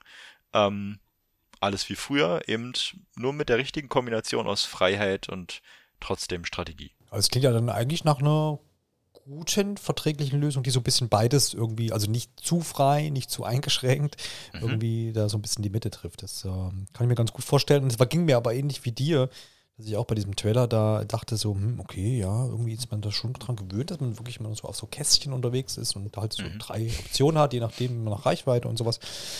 Ähm, aber okay, ist ja, ist ja, ist ja eine nette, eine nette Sache. Gibt es in Sachen Bewegung noch weitere Punkte, Auf jeden Fall. Die, die so, viel, ja, ne? viel, viel. Ja, so ähm, raus. Es gab zum Beispiel auch in dem, in dem hinteren Level, das musste uns in diesem einen Mission Briefing auch erzählt werden. Äh, ich komme auf die ganzen Fähigkeiten später noch zurück, aber es gab quasi die Möglichkeit, Mario so zu ähm, anzupassen, dass man sagt, okay, der kann sogar aus dem Flug eine Stampfattacke ausführen also, ne, du, du springst auf Rabbit Peach, um da mal zu bleiben, gleitest dann über einen Gegner, machst auf den eine Stampfattacke, oder ich sag jetzt mal nicht eine Stampfattacke, aber springst einfach auf den Gegner drauf, so wie Mario typisch, und bist dann aber wieder in der Luft. Ja, und kannst dann wieder eine gewisse Entfernung zurücklegen. Und das gibt dem Ganzen natürlich auch wieder diese strategische Note, dass man sich denkt, okay, ich kann jetzt da lang, hier lang, da lang fliegen, und unterwegs ein bisschen Schaden verursachen äh, und von da aus meinen nächsten Schritt planen. Das gibt dem Ganzen natürlich eine ganz neue Note, was es ja früher alles gar nicht gab. Ja, das hatten wir früher nicht. Ähm, Ob noch nicht. Und so ist es halt ähm, mit dem mit dem ganzen System viel besser durchdacht. Wir können uns, um jetzt mal bei dem hinter, äh, um im Deckungsshooter zu bleiben, ähm, wir haben bei, ich glaube, es war sogar Rabbit Peach, ähm, die Möglichkeit quasi unsere, unser Versteck so ein bisschen sinnvoller auszurichten, weil man musste sich früher mal so ein bisschen entscheiden, okay, links von der Wand, rechts von der Wand und die hat jetzt quasi so einen Raketenwerfer, sage ich jetzt einfach mal salopp, der eben einfach über diese Deckung hinweg schießt. Das heißt, wir müssen uns gar nicht so viel Gedanken machen, wo sie jetzt steht, weil sie einfach nach oben schießt und das wie so eine Homing-Missile auf den Gegner zuzielt. Ähm, das sieht natürlich auch grafisch sehr beeindruckend aus für ein Comic-artiges Stil, sage ich jetzt mal ähm, aber gibt dem Spiel eben auch wieder diese richtige Note aus Flexibilität, weil sie kann das und sie kann sich das überlegen. Bei anderen Charakteren müsste ich mir das jetzt wieder anders überlegen. Ja, ja. Und gerade während ich quasi so davon rede, dass ich mich ja so frei bewegen kann, wir erinnern uns vielleicht daran, dass im ersten Teil ich mache eine Aktion, ich greife an, der Gegner reagiert und zwar instant und nicht erst in seiner Runde. Das haben wir jetzt quasi in diesem Teil auch wieder, aber da muss, ich, muss man sich natürlich überlegen, okay, ich mache jetzt eine Aktion, der Gegner reagiert, wie würde das in so einem frei bewegbaren Rahmen aussehen? Und genauso, wie man sich das vorstellt, ist es am Ende auch. Während ich da hin und her laufe, reagiert der Gegner vielleicht auch direkt auf das, was ich da gerade gemacht habe. Ne, wir haben wieder diese Dashs. Wir haben wieder diese, diese Möglichkeit, Rutschattacken durch Gegner hindurch. Ähm, diesmal sogar über mehrere Gegner hinweg, sofern wir die Möglichkeit dazu haben. Da bin ich mir nicht so ganz sicher, ob wir das im ersten Teil auch schon konnten. Aber jetzt nehmen wir mal an, das ist ein besonders schwerer Gegner. Ich dashe durch den hindurch und der reagiert, indem er auf mich zurennt und mich äh, verwunden will. So, dann habe ich vielleicht gar nicht die Möglichkeit, jetzt gerade wegzurennen, weil äh, ich mich gar nicht mehr bewegen kann. Und während ich da stehe und versuche, mich zu bewegen, läuft der einfach geradewegs auf mich zu, macht Schaden, dann kann ich mit meinem Schritt weitermachen. Aber das haben wir quasi aus dem ersten Teil mit übernommen, dass man das Ganze mit den Gegnern, die instant reagieren auf das, was ich da tue, viel mehr bedenken muss, weil die in ihren Reaktionen natürlich auch viel freier sind diesmal, als es noch im ersten Teil war. Jetzt, ne, das sind alles viele so Sachen, die, die, die neu durchdacht sind, die irgendwie weitergeführt wurden, die aber auch gleichzeitig sehr, sehr nach unheimlicher Tiefe irgendwie klingen. Ähm, mhm. Ich weiß nicht, du, du vielleicht kann man das in dem Punkt ja mal anreißen. Das ist, ich habe so ganz Zeit bei dem Spiel auch schon so ein bisschen die, ja, jetzt nicht vielleicht gleich Angst, aber ich finde immer, wenn ich an Mario denke, wenn ich an die Rabbits denke, denk, bin ich immer so an so ein, wo ich sage, naja, so ein unbeschwertes Spielgefühl. So, ich will mich da mhm. ransetzen, ein paar Stunden so Spaß haben, ohne jetzt irgendwie groß, äh, sage ich mal, riesig gefordert zu werden. Klar, wir sprechen immer noch von Rundenstrategie, dann ist es einfach Fakt, dass man schon mal ein bisschen grübeln muss und nicht einfach so, nichts, hier mhm. nichts, also es ist kein Schatten ran, ne? wo man so ein bisschen durchdüdelt. Ähm, aber ja, genau, es klingt für mich teilweise sehr ausdifferenziert, wo ich dann ein bisschen Angst habe, dass ich Sachen sehr viel dann lernen muss. Und äh, kannst du mir das irgendwie ein bisschen nehmen? Oder ist das schwer jetzt einzuschätzen von so einer Preview-Version? Oder, oder, ich weiß nicht, du hast ja auch den Vergleich so zu, zu anderen Rundenstrategiespielen, wo du vielleicht, wo du sagst, nee, nee, das geht, das geht schon noch alles komplizierter. Also ja, das, mhm. es ist irgendwo in der Mitte, würde ich es jetzt mal so ein bisschen betiteln. Es ist auf jeden Fall komplexer als der erste Teil. Ja. Das ist aber auch einfach, so, also das war genau das Ziel, dass man quasi sagt, ja, die, die den ersten Teil gespielt haben, haben sich am Ende gedacht, oh, ich würde gern so ein bisschen mehr selbst bestimmen. Ja, ich würde gern so ein bisschen flexibler handeln und äh, die Waffen oder die Fähigkeiten, die ich habe, selbst bestimmen und nicht einfach nur das nehmen, was ich kriege. Und das ist genau das, was dieses Spiel dir bietet. Es bietet quasi all das, was du im ersten Teil hattest, also auch dieses unbeschwerte Spielgefühl, ähm, aber eben zu einem viel tieferen taktischen ähm, Wert, sage ich jetzt mal so. Weil wenn du, wenn du vorhin von Jump'n'Run redest und Unbeschwertheit, das ist mhm. schon genau das, was einem das Spiel bietet. Weil während man so durch die Welt läuft, man erkundet so ein bisschen so dieses Mario, hier sind so ein paar Münzen, dann kann ich ein, zwei Sachen erledigen. Das fühlt sich schon sehr nach einem typischen 3D-Mario an. Ja. Und wenn ich dann aber in die Kämpfe gehe, ist es nie so, dass ich mir denke, boah, was ist das denn jetzt alles? Ja, jetzt habe ich hier so eine World of Warcraft-Reihe von 20 Fähigkeiten, zwischen denen ich mich auswählen muss. Ähm, das ist es nicht. Zum Glück nicht. Sondern es ist alles so, ähm, du hast quasi einen Angriff, du hast die äh, Sparks später, die Fähigkeiten, die du hast, und du hast die Items, die du hast. So. Das sind quasi die, die grundsätzlichen Sachen, die du äh, als Aktionen, du hast halt zwei Aktionspunkte pro Runde, ähm, die Angriffe, Fähigkeiten oder Items brauchen jeweils einen. Das heißt, du musst so ein bisschen haushalten, was du machen möchtest. Aber nichts von diesen Bewegungsattacken, also ob jetzt dieses, ich springe und gleite irgendwo hin oder ich dashe durch Gegner durch oder ich dashe durch diese Bombe durch, nehme sie auf und werfe sie irgendwo hin. All das verbraucht keine Aktionspunkte. Das heißt, du bist in dieser einen Mission drin und es fühlt sich trotzdem, dadurch, dass du ja diesen freien Bewegungsraum hast, in diesem Rahmen wie ein kleines Jump'n'Run an, weil du einfach alles machen kannst, was du eben früher gar nicht so machen konntest. In der Hinsicht war es vielleicht früher an der Stelle noch viel mehr Rundenstrategie, als es jetzt ist, an diesen Punkten. Ähm, trotzdem habe ich eben dieses, diese, dieses schnellere, dieses dynamischere Kampfsystem und bekomme das aber nicht so, hier ist alles, was du brauchst, viel Spaß damit, sondern das Problem hatten quasi nur wir auf diesem Event. Wir haben quasi angefangen, äh, also Problem in ganz großen Anführungsstrichen, das hätte ich vielleicht dazu sagen sollen. Mhm. Ähm, wir hatten quasi dieses erste Level, wo es einfach so, hier sind ein paar Gegner, ich springe so ein bisschen darauf und dann gleite ich die kaputt und dann werfe ich ein paar Bomben und da war noch dieses Jump'n'Run-Gefühl ganz vorherrschend und so ein bisschen taktisch musste man dann am Ende machen. So, und jetzt, ich sage jetzt mal salopp 15 Spielstunden später, hier ist das neue Spiel mit 30 mal so viel Fähigkeiten und Möglichkeiten. Viel Spaß damit. Das hat man im Spiel ja nicht. Du wirst so automatisch an alles rangeführt, das merkst du halt in diesem ersten Level schon, wie dir nach und nach alles gezeigt wird und nichts davon musst du nutzen. Ne? Es sagt ja keiner, dass du diese ganzen Fähigkeiten benutzen musst. Du kannst auch einfach jedes Level wie ein kleines Jump'n'Run durchführen. Du kannst den Schwierigkeit so anpassen, dass du sagst, okay, in jeder Runde, wo ich bin, dasche ich durch die Gegner, die da drauf sind, ich spring vielleicht ein bisschen umher, schieße dann meine Waffe auf die und warte dann, bis ich wieder dran bin. Du kannst das Spiel genauso spielen ohne jemals eine dieser großen Fähigkeiten be benutzt zu haben.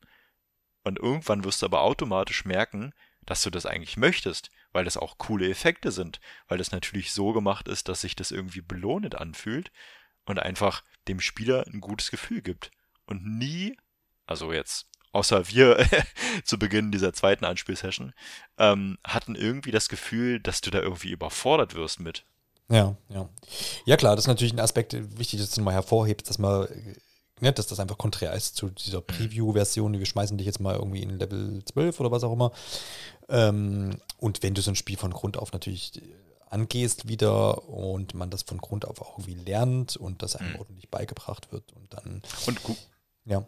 Ein guter Punkt, den ich da vielleicht an der Stelle noch ergänzen wollte, wo mhm. ich gerade am Anfang ähm, ich weiß gar nicht, ob ich es gemacht habe oder ob es nur in meinem Kopf war.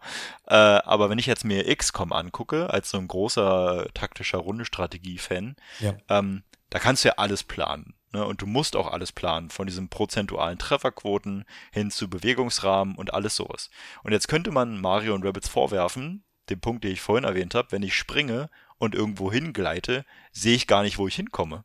So. Da könnte ich mir jetzt als Rundenstrategie-Enthusiast denken, ist nicht planbar. Das, das, ist nicht planbar, das ist total doof. Ja. Ähm, und gleichzeitig ist das aber auch genau das, was natürlich dann dafür sorgt, dass ich mich als äh, Mario-Fan, der, wie du sagst, unbeschwert eine Stunde spielen möchte, auch nicht darauf einlassen muss, alles durchzuplanen, sondern ich springe darauf, ich gleite dahin, ich gucke, was passiert.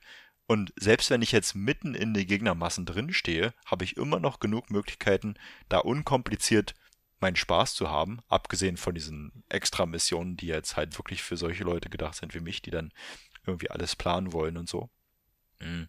Man hat da nie das Gefühl, eben an einem Punkt zu kommen, wo man sich denkt, oh, das hätte ich jetzt aber, das hätte ich jetzt planen müssen, damit ich hier irgendeine Chance habe überhaupt. Ja, ja.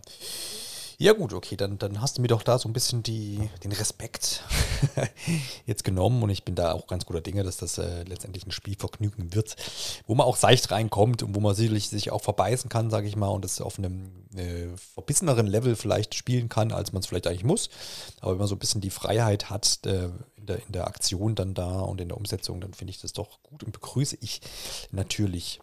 Lass uns mal weiter zu den Sparks gehen. Du hast ja vorhin schon erklärt, Lunas, Lumas, äh, gekreuzt mit Rapids. Die sehen ja auch schon ganz knuffig aus und ähm, hat man ja in dem einen oder anderen Trailer auch schon gesehen. Crazy Viecher auf jeden Fall. Oh ja. ähm, spielen aber auch innerhalb des Gameplays und innerhalb der Kämpfe dann doch eine relativ tragende Rolle. Mhm. So wie ich das bisher mitbekommen habe. Ähm, was, was bringt es denn da für neue Aspekte mit rein?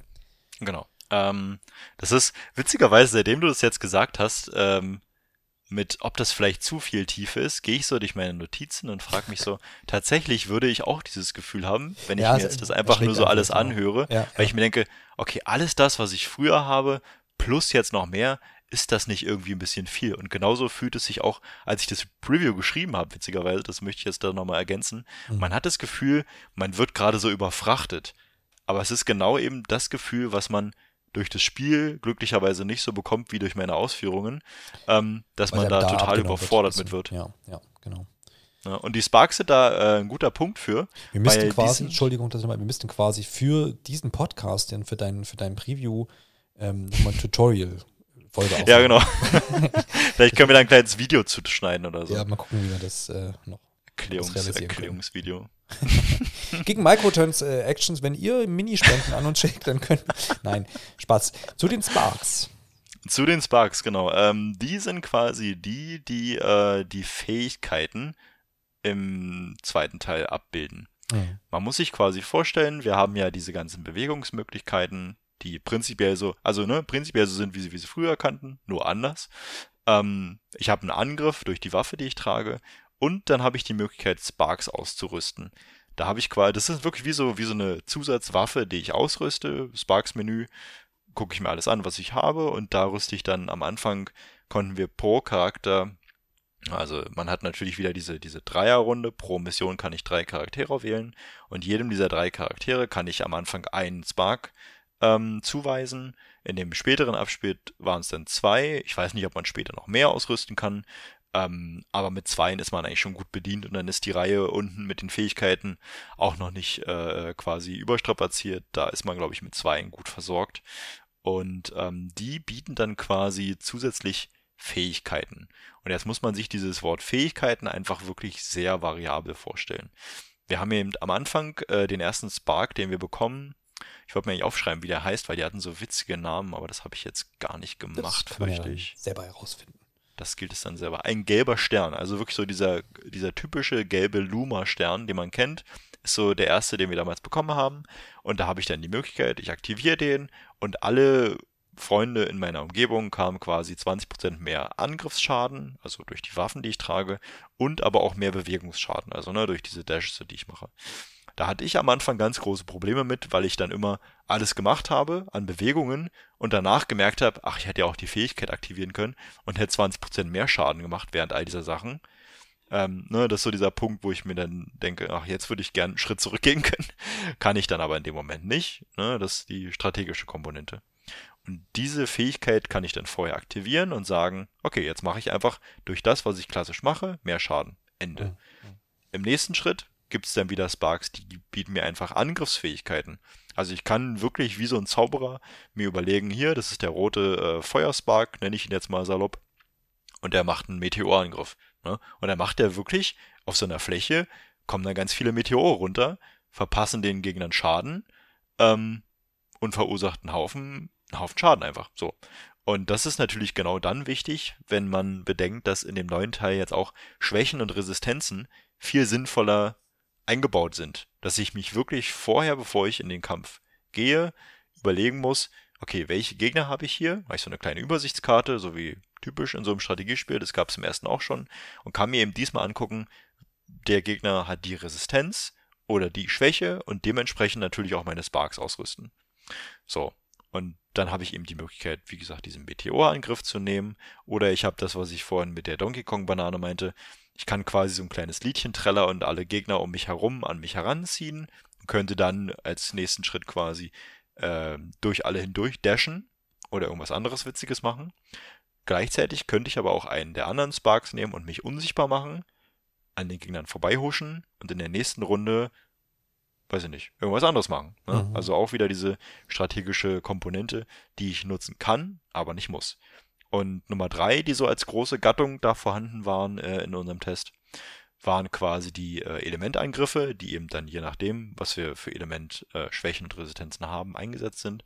Da kriege ich halt ganz klassisch auf die Waffe, die ich trage, Feuerschaden, äh, Schockschaden, also so Blitz quasi, oder eben Splash-Schaden. Und dieser Splash-Schaden, den muss man sich jetzt so vorstellen, wenn man den ersten Teil gerade nicht im Kopf hat. Ähm, ich wähle quasi den Spark aus, der gibt meiner Bewegung oder meinem Angriff äh, Splash-Schaden. Und wenn ich damit einen Gegner treffe, ist es quasi so, dass der von seiner Position, wo er gerade ist, wegkatapultiert wird. Also wie in so einen Schleim eingehüllt und den, den schubse ich einmal irgendwo hin und dann fliegt der ganz weit weg. So muss man sich das vorstellen. Und das kann ich dann eben zum Beispiel nutzen, um zu sagen, okay, ich wende jetzt Splash-Schaden auf diesen Feind an und der katapultiert sich dann aus dem, aus der Arena heraus und erleidet dadurch größeren Schaden. Ne? Kann ich auch wieder ähm, einplanen in meine Aktion, auch für die, für die restlichen Charaktere, weil wenn ich das da mehrmals mache, kriegt er natürlich dementsprechend mehr Schaden über die verschiedenen Charaktere hinweg. Und ähm, was dann beispielsweise im ersten Teil noch richtig nervig war, wenn man sich daran erinnert, äh, ich konnte Feuerschaden machen, habe den Schaden an den äh, Feind geschickt und dann hat der angefangen zu brennen. So, und jetzt war das im ersten Teil, wie es jetzt auch im zweiten Teil ist, wenn die Gegner brennen, laufen die wild umher. So. Und während dieser Gegner wild umherläuft, ist die Wahrscheinlichkeit auch relativ groß, dass er mich trifft. So. Und da war das immer früher so, dass wenn der mich jetzt getroffen hat, habe ich im besten Falle auch noch selber Schaden erlitten. Und dann war meine Runde vorbei, weil ich habe Schaden äh, erlitten. Und das war's. So. In dem neuen Teil ist es jetzt so, dass wenn ich mit diesem Spark Feuerschaden verursachen kann, kriege ich quasi in den meisten Fällen automatisch eine Feuerresistenz auch mitgeliefert. Das heißt, wenn ich diesen Schaden verursache und die Feinde losrennen und mich treffen wollen, bin ich quasi geschützt und muss mir nicht denken, ach, wie treffe ich den denn jetzt, ohne dass er mich danach durch sein wildes Umhergelaufen auch Schaden verursacht. Und da haben sie das halt sinnvoll weitergedacht, ist jetzt natürlich nicht super strategisch, ne, weil man sich dann denkt, okay, da muss ich mir gar keine Gedanken mehr drüber machen, macht es vielleicht viel zu leicht, aber macht es vielleicht in dem Moment genau richtig, damit ich eben gerade im äh, unkomplizierten Spielstil ähm, mir einfach darüber gar keine Gedanken mehr machen muss. Aber ja, es, es er, er, fügt sich alles so ein bisschen. Aber wie gesagt, ich, äh, wie war es da jetzt auch schon angerissen, dieses bisschen, dieses Geballte ne, an, mhm. an Neuheiten mhm. und, und, und Input hier, ähm, wird interessant sein, einfach das dann auch selbst erforschen zu, erforschen zu können und mitzubekommen, wo das mhm. wahrscheinlich einfach nochmal ein bisschen auf eine andere Wahrnehmung äh, trifft. Aber was sich so durchzieht bei all den Sachen, die du sagst, ist einfach wirklich, dass man dann jetzt hier nicht irgendwie gesagt hat, komm, wir machen einen zweiten Teil, und das machen wir schon irgendwie so ein bisschen salopp hier und dort ein bisschen was nachjustiert, sondern ich habe es auch in einem Interview gelesen, ähm, dass man auch relativ bald, glaube 2018, da schon mit der Entwicklung angefangen hat mhm. und ähm, von vornherein gesagt hat, nee, wir wollen da auch den Leuten, die das erste Ding schon gespielt hatten, auch wirklich neue Ansätze bieten und auch ganz neue Systeme und das, was du alles so erzählst, das äh, haben sie umgesetzt, würde ich sagen und ähm, ist ja dann schön, wenn das so, wenn das so gut klappt und äh, ich hoffe halt, dass es ähm, auch dann Hand in Hand geht, das ganze, ganze Gedöns. Es ist halt alles natürlich, es, ist, es fühlt sich, also ne, es hört sich komplexer an und alle, mhm. die mhm. gerade den Faden verloren haben, gucken einfach in die Komplettlösung, die wir in dem YouTube-Video mitgeliefert haben. ähm, aber es ist so natürlich gewachsen, ja. Es ist so, selbst wenn ich den ersten Teil nicht kannte, werde ich so reingeführt an dieses ganze Thema und alles, was ich gerade erklärt habe, ja. dass ich nie dieses Überforderungsgefühl habe. Und das, das, äh, so soll es auch dann sein, ne? Mhm. Definitiv. Wollen wir ein bisschen über Levelsystem noch sprechen, Martin? Ja. Ähm, um dem Ganzen den, den Massenbonus noch abzuschließen. genau, da ist es ja wohl äh, so gewesen, dass das auch relativ, mh, hm, jetzt würde ich sagen stupide, aber klar simpel, abgesteckt, simpel ah, klar abgesteckt und simpel funktioniert in Teil 1, ne, über irgendwie diese, äh, über diese neuen Waffen, wo man dann seinen, seinen Charakter letztendlich aufgelevelt, äh, level, äh, aufgelevelt hat, ähm, ist jetzt auch nochmal angepasst. Äh, du erklärst uns auf welche Weise. Mhm, genau. Also im ersten Teil war es halt wirklich so, wir hatten ja keine Erfahrungspunkte irgendwie. Wir haben so ein paar Fähigkeitspunkte bekommen, haben Münzen bekommen, von denen wir dann unsere Waffen kaufen konnten. Äh, Ende. So. Und jetzt haben wir halt so ein richtig, ein richtig vernünftiges Level-System. Also unsere Charaktere haben alle ein Level. Ähm, wir bestreiten Kämpfe, bekommen dann Erfahrungspunkte, so wie man es klassisch kennt. Und es ist auch wieder, ne, das ist jetzt auch wieder ähm, accessible, sage ich mal, dass auch die Charaktere, die wir nicht spielen, bekommen Erfahrungspunkte. Da ist dann also jeder auf dem gleichen Level. Das ist auch sehr, ich finde, das gehört sich auch in so einem Spiel, dass man sich denkt, okay, ich will jetzt nicht meine Spieler in einem Mario-Spiel auch noch dazu zwingen, diesen Kampf dreimal machen zu müssen, damit alle meine neuen Charaktere, also neun war jetzt nur ausgedacht, ähm, irgendwie da auf dem gleichen Level sind, da wurde schon daran gedacht, dass das ähm, vernünftig ist und dass ich da ganz normal voranschreiten kann und trotzdem in jedem Kampf einen anderen Charakter nehmen kann. Ähm, dieser, dieser Levelaufstieg jeweils, der verbessert dann die Attribute für meine Charaktere, die ich habe und gibt eben auch wieder Punkte für diesen äh, Fähigkeitenbaum, den wir im ersten Teil schon hatten. Der wirkt prinzipiell sehr ähnlich zu dem ersten Teil, hat aber so diese einzelnen Komponenten zu, ich kann mich weiter bewegen oder ich kann mehrmals dashen. Das ist dieses, diese ganzen Sachen untereinander funktionieren irgendwie, es fühlte sich sinnvoller untereinander an. Im ersten Teil war es noch so, Ah, ich rüste einfach irgendwas aus. Hauptsache, ich habe da was ausgerüstet.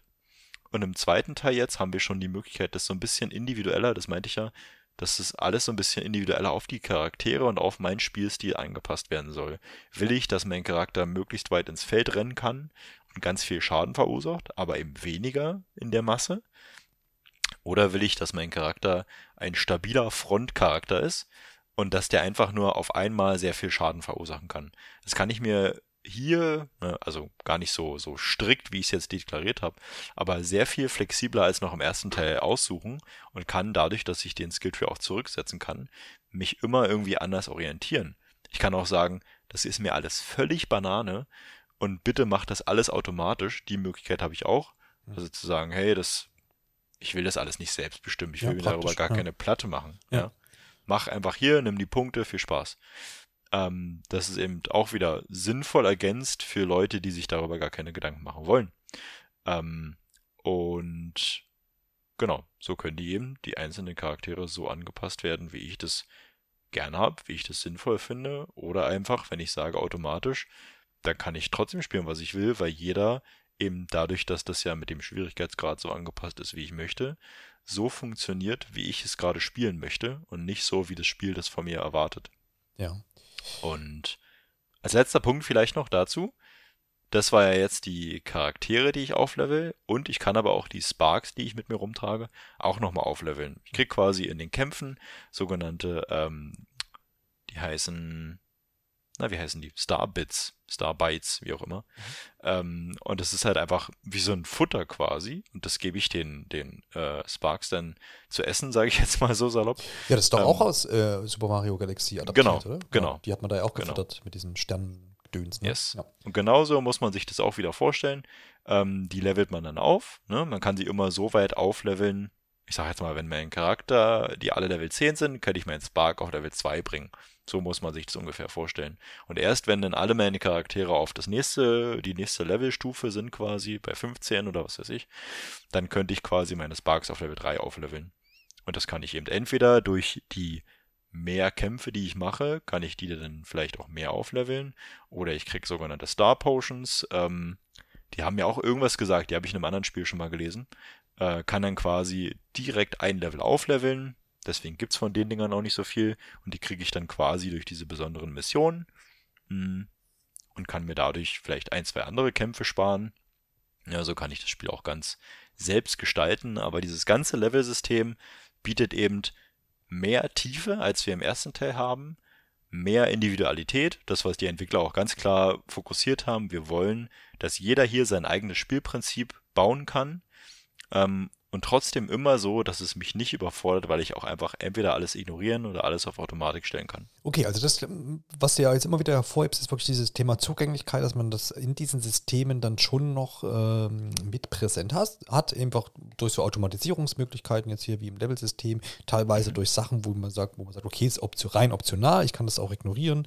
Ähm, das klingt auf jeden Fall nach einer Öffnung, die ich, die ich da auf jeden Fall begrüße weil das eben auch nochmal so ein bisschen die, die Sorge bekämpft, sage ich mal, äh, dass da irgendwie das dann zu ähm, Dieb dann irgendwie wird und dazu, ich denke dabei jetzt nicht nur an mich, sondern ich denke natürlich dann auch mal einfach so generell an die relativ große Zielgruppe, die einfach Mario-Spiel, Nintendo Switch-Spiel mit sich bringt, die man ja sicherlich auch erweitern will und, und jetzt irgendwie nicht nur Hardcore-Strategiespieler ähm, ansprechen möchte, auf gar keinen Fall, dass man einfach da auch an alle denkt und man, dass man jetzt auch nicht bei Teil 2 sagt, okay, wir, wir machen das jetzt hier alles schwerer und ähm, wir verzweigter und planen das inhaltlich jetzt auf, dass, dass so die, die Hardcore in Anführungsstrichen irgendwelchen äh, Spieler da, die jetzt einfach richtig gefordert werden wollen, dass man die alle bedient, sondern dass man auch an alle anderen irgendwie auch denkt und eine gute Mischung findet. Das scheint hier zu sein. Aber ich bin ehrlich gesagt, ich bin ehrlich gesagt gespannt, wie es am Ende mhm. wird, ne? Ja, klar. Weil ich meine, also, ne, also du hast natürlich auch äh, total recht, dass du sagst, das ist schon viel. Mhm. Ja, das ist jetzt nicht so, dass man einfach den ersten Teil genommen hat, wir machen jetzt einen zweiten, das ist jetzt mehr ja. vom Gleichen, ja. sondern das ist schon, das ist schon mehr. Also von daher, ich bin gespannt, wie sich das dann am Ende in der Masse widerspiegeln wird. Ähm, vielleicht trauen wir den Leuten aber auch einfach viel zu wenig zu, dass äh, diese, diese, diese komplexere Spielweise auch viel mehr begrüßt wird, als wir es jetzt denken. Ja, klar. Ich meine, das ist, es bietet sich natürlich da auch eine Chance. Ich meine, man hätte natürlich jetzt, man, will ja, man muss ja gucken, wo wollen die mit dem Spiel jetzt hinbleiben. Sagen die, also es war ja, der erste Teil war ja jetzt auch nicht irgendwie seicht und du hast das irgendwie alles so nebenbei gemacht. Du musstest schon auch mal grübeln. Also dem ist man ja schon gerecht, diesem Genre ist man ja schon gerecht geworden. Natürlich mit einem, mit einem simpleren Ansatz, absolut. Aber die müssen natürlich jetzt überlegen, wo gehen sie denn hin? Sagen sie, es bleiben wirklich so auf diesem, diesem, diesem Cap quasi sagen, okay, wir bleiben so ein bisschen simpler, leichtere Systeme, oder sagen sie, machen es hier und da auch noch fordernd und sie kriegen halt den Spagat hin, zu sagen, wir kriegen aber trotzdem auch noch neue Leute dazu, die sich vielleicht diesem Genre dann auch erstmal überhaupt nähern, weil es eben nichts, so eine hohe, vielleicht Einstiegshürde vielleicht wie andere Genrevertreter haben, ohne mich da jetzt auszukennen, ja. Vielleicht machen das andere Spiele auch wunderbar. Ähm, aber natürlich hast du hier diesen Punkt, Rabbits, Mario, bisschen hier äh, witzigen Charme und so, wo du erstmal mehr Leute erstmal von Grund auf vielleicht erstmal reinkriegst, als wenn das jetzt irgendwie, keine Ahnung, irgendein Sci-Fi ähm, Setting jetzt ist, wo nicht jeder vielleicht gleich drauf anspringt. Ne? Also aber bietet sich eine Chance, ja. Das ist, glaube ich, auch nochmal ein wichtiger Punkt, weil äh, wir sagen ja jetzt, der erste Teil, also ne, nochmal rekapitulieren, der erste Teil kam ja 2017 raus. So, das ist jetzt schon fünf Jahre her, das ist jetzt keine kurze Zeit. Ähm, in der Zeit sind natürlich auch, wenn ich jetzt gerade von anderen Titeln gesprochen habe, äh, XCOM ist da vielleicht kein gutes Beispiel für, aber äh, Triangle Strategy zum Beispiel. Ähm, das ist, das hat sich auch äh, gerade im Vergleich zu anderen Vertretern durchaus weiterentwickelt. Ne? Und genauso haben sich eben alle anderen Vertreter dieses Genres auch weiterentwickelt in der Zeit. Und ich finde, das Spiel Sparks of Hope hat halt gezeigt, dass man sich weiterentwickeln kann, was sie einfach machen müssen, um auch ähm, in diesem Bereich, wo sie jetzt nun mal sind, in diesem Rundenstrategiebereich, kompetitiv zu bleiben und trotzdem so accessible, dass eben auch Mario-Freunde, die einfach nur die, die Figur auf dem Cover sehen und sich denken, boah, cool, was macht denn der da mit diesen Rabbits, mhm. sich da trotzdem noch keine Angst haben, dem zu nähern. Ja? Und das ist einfach, genau. man, man muss mehr bieten, um einfach am Ball zu bleiben, sage ich jetzt mal so salopp, ähm, und trotzdem diesen Spagat zu schaffen, wie du sagst. Ja, genau. Und ich bin da, also es klingt ja so, wie du das umschreibst, so, dass man das auf jeden Fall versuchen wird. Wie mhm. dann das Ganze aufgeht, ab 20. Oktober werden wir dann sehen.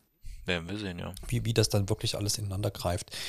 Teil 1 hatte auch schon DLCs, du hast ja vorhin schon äh, angesprochen, der große DLC war da dann Donkey Kong gewidmet. Wir, haben, wir wissen jetzt seit der Ubisoft Forward, die vor ein paar Tagen ausgestrahlt wurde, ähm, dass es da auch nochmal eine, doch eine gehörige Überraschung gibt. Denn man wird nicht einen berühmten weiteren Nintendo-Charakter in den Fokus stellen, sondern jemand aus dem Hause Ubisoft und es ist nicht Sam Fischer. Ja, das wäre es gewesen. Ach, das wäre so toll. Sam, Sam Rabbit Fischer. Ja, genau. Ähm, nee, tatsächlich, man wird also, ne, ganz klassisch, man wird wieder wie im ersten Teil einen Season Pass bekommen.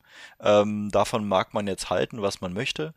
Äh, das werden wir nicht thematisieren, aber es gibt diesen Season Pass und man wird wieder beim, beim Kauf quasi so klassische Skins bekommen für seine Waffen. Die sind dann statt rot, sind sie plötzlich grün ähm, und haben ein anderes Muster. Das kann man auch gerne nutzen, wenn man möchte. Das sieht immer ganz witzig aus, finde ich. War im ersten Teil auch schon witzig, aber halt nicht gebraucht. Mhm. Ähm, und dann haben wir aber in der Ubisoft Forward, die wir beide ja auch gesehen haben live, ähm, äh, Rayman als neuen spielbaren Charakter angeteasert, würde ich es jetzt mal betiteln. Ja. Ähm, man hat also so die, die Hasenohren entlanggehen sehen von Mario Rabbit und den anderen und plötzlich kannte man dann so Raymond und dann stand es auch so da und dann dachte man, ach, interessant, weil sie das, ähm, ich weiß gar nicht, ob beim ersten Season Pass auch schon so direkt angekündigt wurde, dass man Donkey Kong spielen kann. Daran nicht, erinnere ich mich leider nicht so genau. Nee, das wurde, glaube ich, dann nach und nach so äh, ja, ne? ja, Also auf jeden Fall nicht vor Release. So, das nee, war auf nee, keinen Fall. Ja. Ähm, und deswegen ist das schon, das hat mich schon ein bisschen überrascht, muss ich sagen, weil eigentlich ich hätte das, glaube ich, ein bisschen geheimer gehalten. Also ich hätte das, glaube ich, nicht so rausposaunt, ja gut, wie sie das ja jetzt diese, gemacht haben. Du musst ja diese Gold Edition, die sie anbieten, für 90 Euro versus 60 Euro Standard Edition, mhm. äh, wo dann eben der Season Pass in der Gold Edition enthalten, enthalten ist, äh, musst du, kann, überlegt sich jetzt vielleicht der eine oder andere eher, weil er weiß, ja cool, da kommt Rayman, ich habe Bock auf Rayman, kaufe ich mhm. gleich das Goldding. Weiß jetzt nicht, was der Season Pass einzeln kostet, ob man da jetzt nochmal Ich denke, der wird auch so 30 Euro kosten, wahrscheinlich, die Differenz dann. Genau, aber vielleicht ne, einfach nochmal als Kaufanreiz, dass man weiß, was kriegt man denn überhaupt dann am Ende des Tages dafür. Ja. ja. Ich frage mich halt die ganze Zeit, weil ich glaube, die Gold-Edition gab es vom ersten Teil ja auch, aber nicht zu Release. Ich mhm. glaube, da hat man diesen ganzen Season Pass-Kram, aber das ist einfach schon fünf Jahre her. Ja, ja, ja. Ich, ich, das, meine auch, dass diese, vielleicht kam diese Gold Edition dann auch einfach später. Ja. Weil diese, also ich weiß, dass die Gold-Edition später kam, das auf jeden Fall, ja. aber ich weiß nicht, ob man damals schon diesen Season Pass direkt zum Release hatte oder ob man den später nachkaufen konnte. Aber ja, vielleicht hast du recht, vielleicht ist es einfach so ein Verkaufsargument, dass man sagt, hey, wir, ist ja auch, also ist ja auch positiv zu betiteln, ne? Wir, die Leute sollen 30 Euro mehr kaufen. Habe ich jetzt bei einem anderen äh, Spielevertreter aus einem ganz anderen Haus auch gedacht, okay, hätte ich gewusst, was mich, was mir diese 30 Euro bieten, hätte ich es nicht gemacht.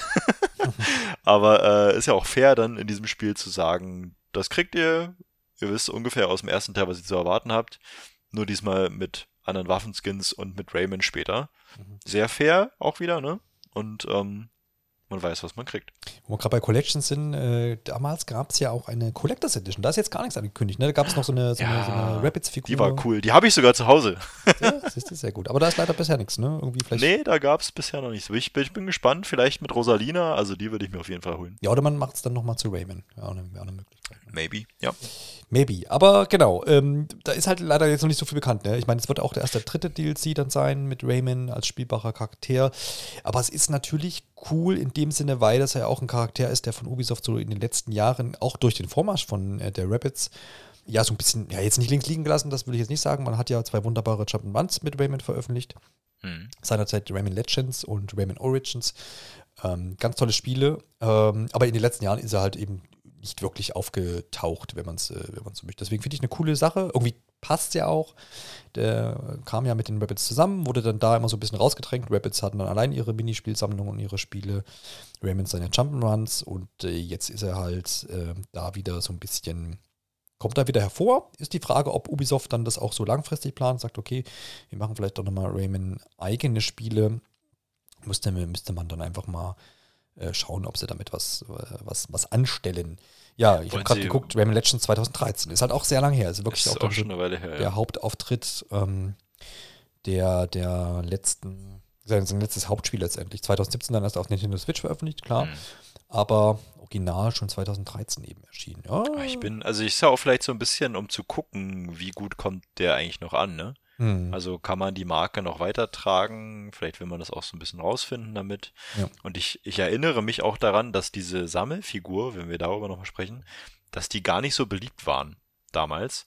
Äh, dass die ganz schöne Ladenhüter später waren. Ja. Ähm, und dass man vielleicht deswegen eher davon absieht oder dann, wie du sagst, äh, sich auf eine fokussiert, dann zum DLC hin. Mhm. Das könnte ich mir auch vorstellen. Ja, ja, ist schon möglich. Ich, Nintendo ist ja auch selber nicht so aktiv mit Collectors Editions. Ne? Also so Mario Zelda-Reihe gibt es selten, mhm. oder? Also habe ich das. Nee, ich kann mich an so eine goldene Wii-Mode mal erinnern zu Skyward Sword. Aber ist jetzt nicht so, wo man sagt, man haut da irgendwie so Editions für 350 Euro und obwohl man es wahrscheinlich machen könnte mit irgendwie ja. krassen Figuren. Also Gott sei Dank machen sie es nicht, ne? Artbooks und so. Ja, ich weiß auch nicht. Ich habe das noch nie so richtig verstanden, diesen, diesen Wahn da, aber manch einer mag es halt, sich so, so, Dinge zu sammeln. Vielleicht auch mal mit ja. Spekulation auf, auf, auf Werterhalt und sowas oder Wertsteigerung vielmehr. Hm. In den nächsten Jahren. Ja, muss man, muss man mal schauen.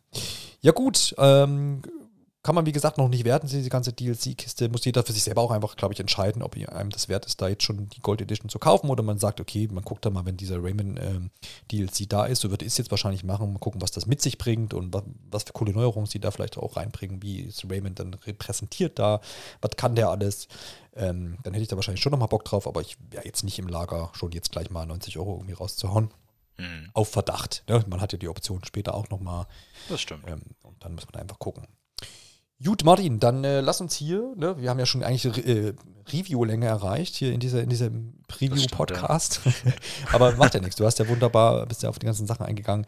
Ähm, wir haben ja schon so ein bisschen angeschnitten, immer, ja, für wen könnte es denn was sein? Ist, findet sich da jeder wieder oder ist es dann doch nur für die, für die Profis unter uns? Ähm, vielleicht kannst du das nochmal versuchen einzuordnen und nochmal so deine, vielleicht deine Eindrücke auch von, von den Spielsessions nochmal so ein bisschen im Fazit ähm, auf den Punkt zu bringen in aller Kürze und Würze.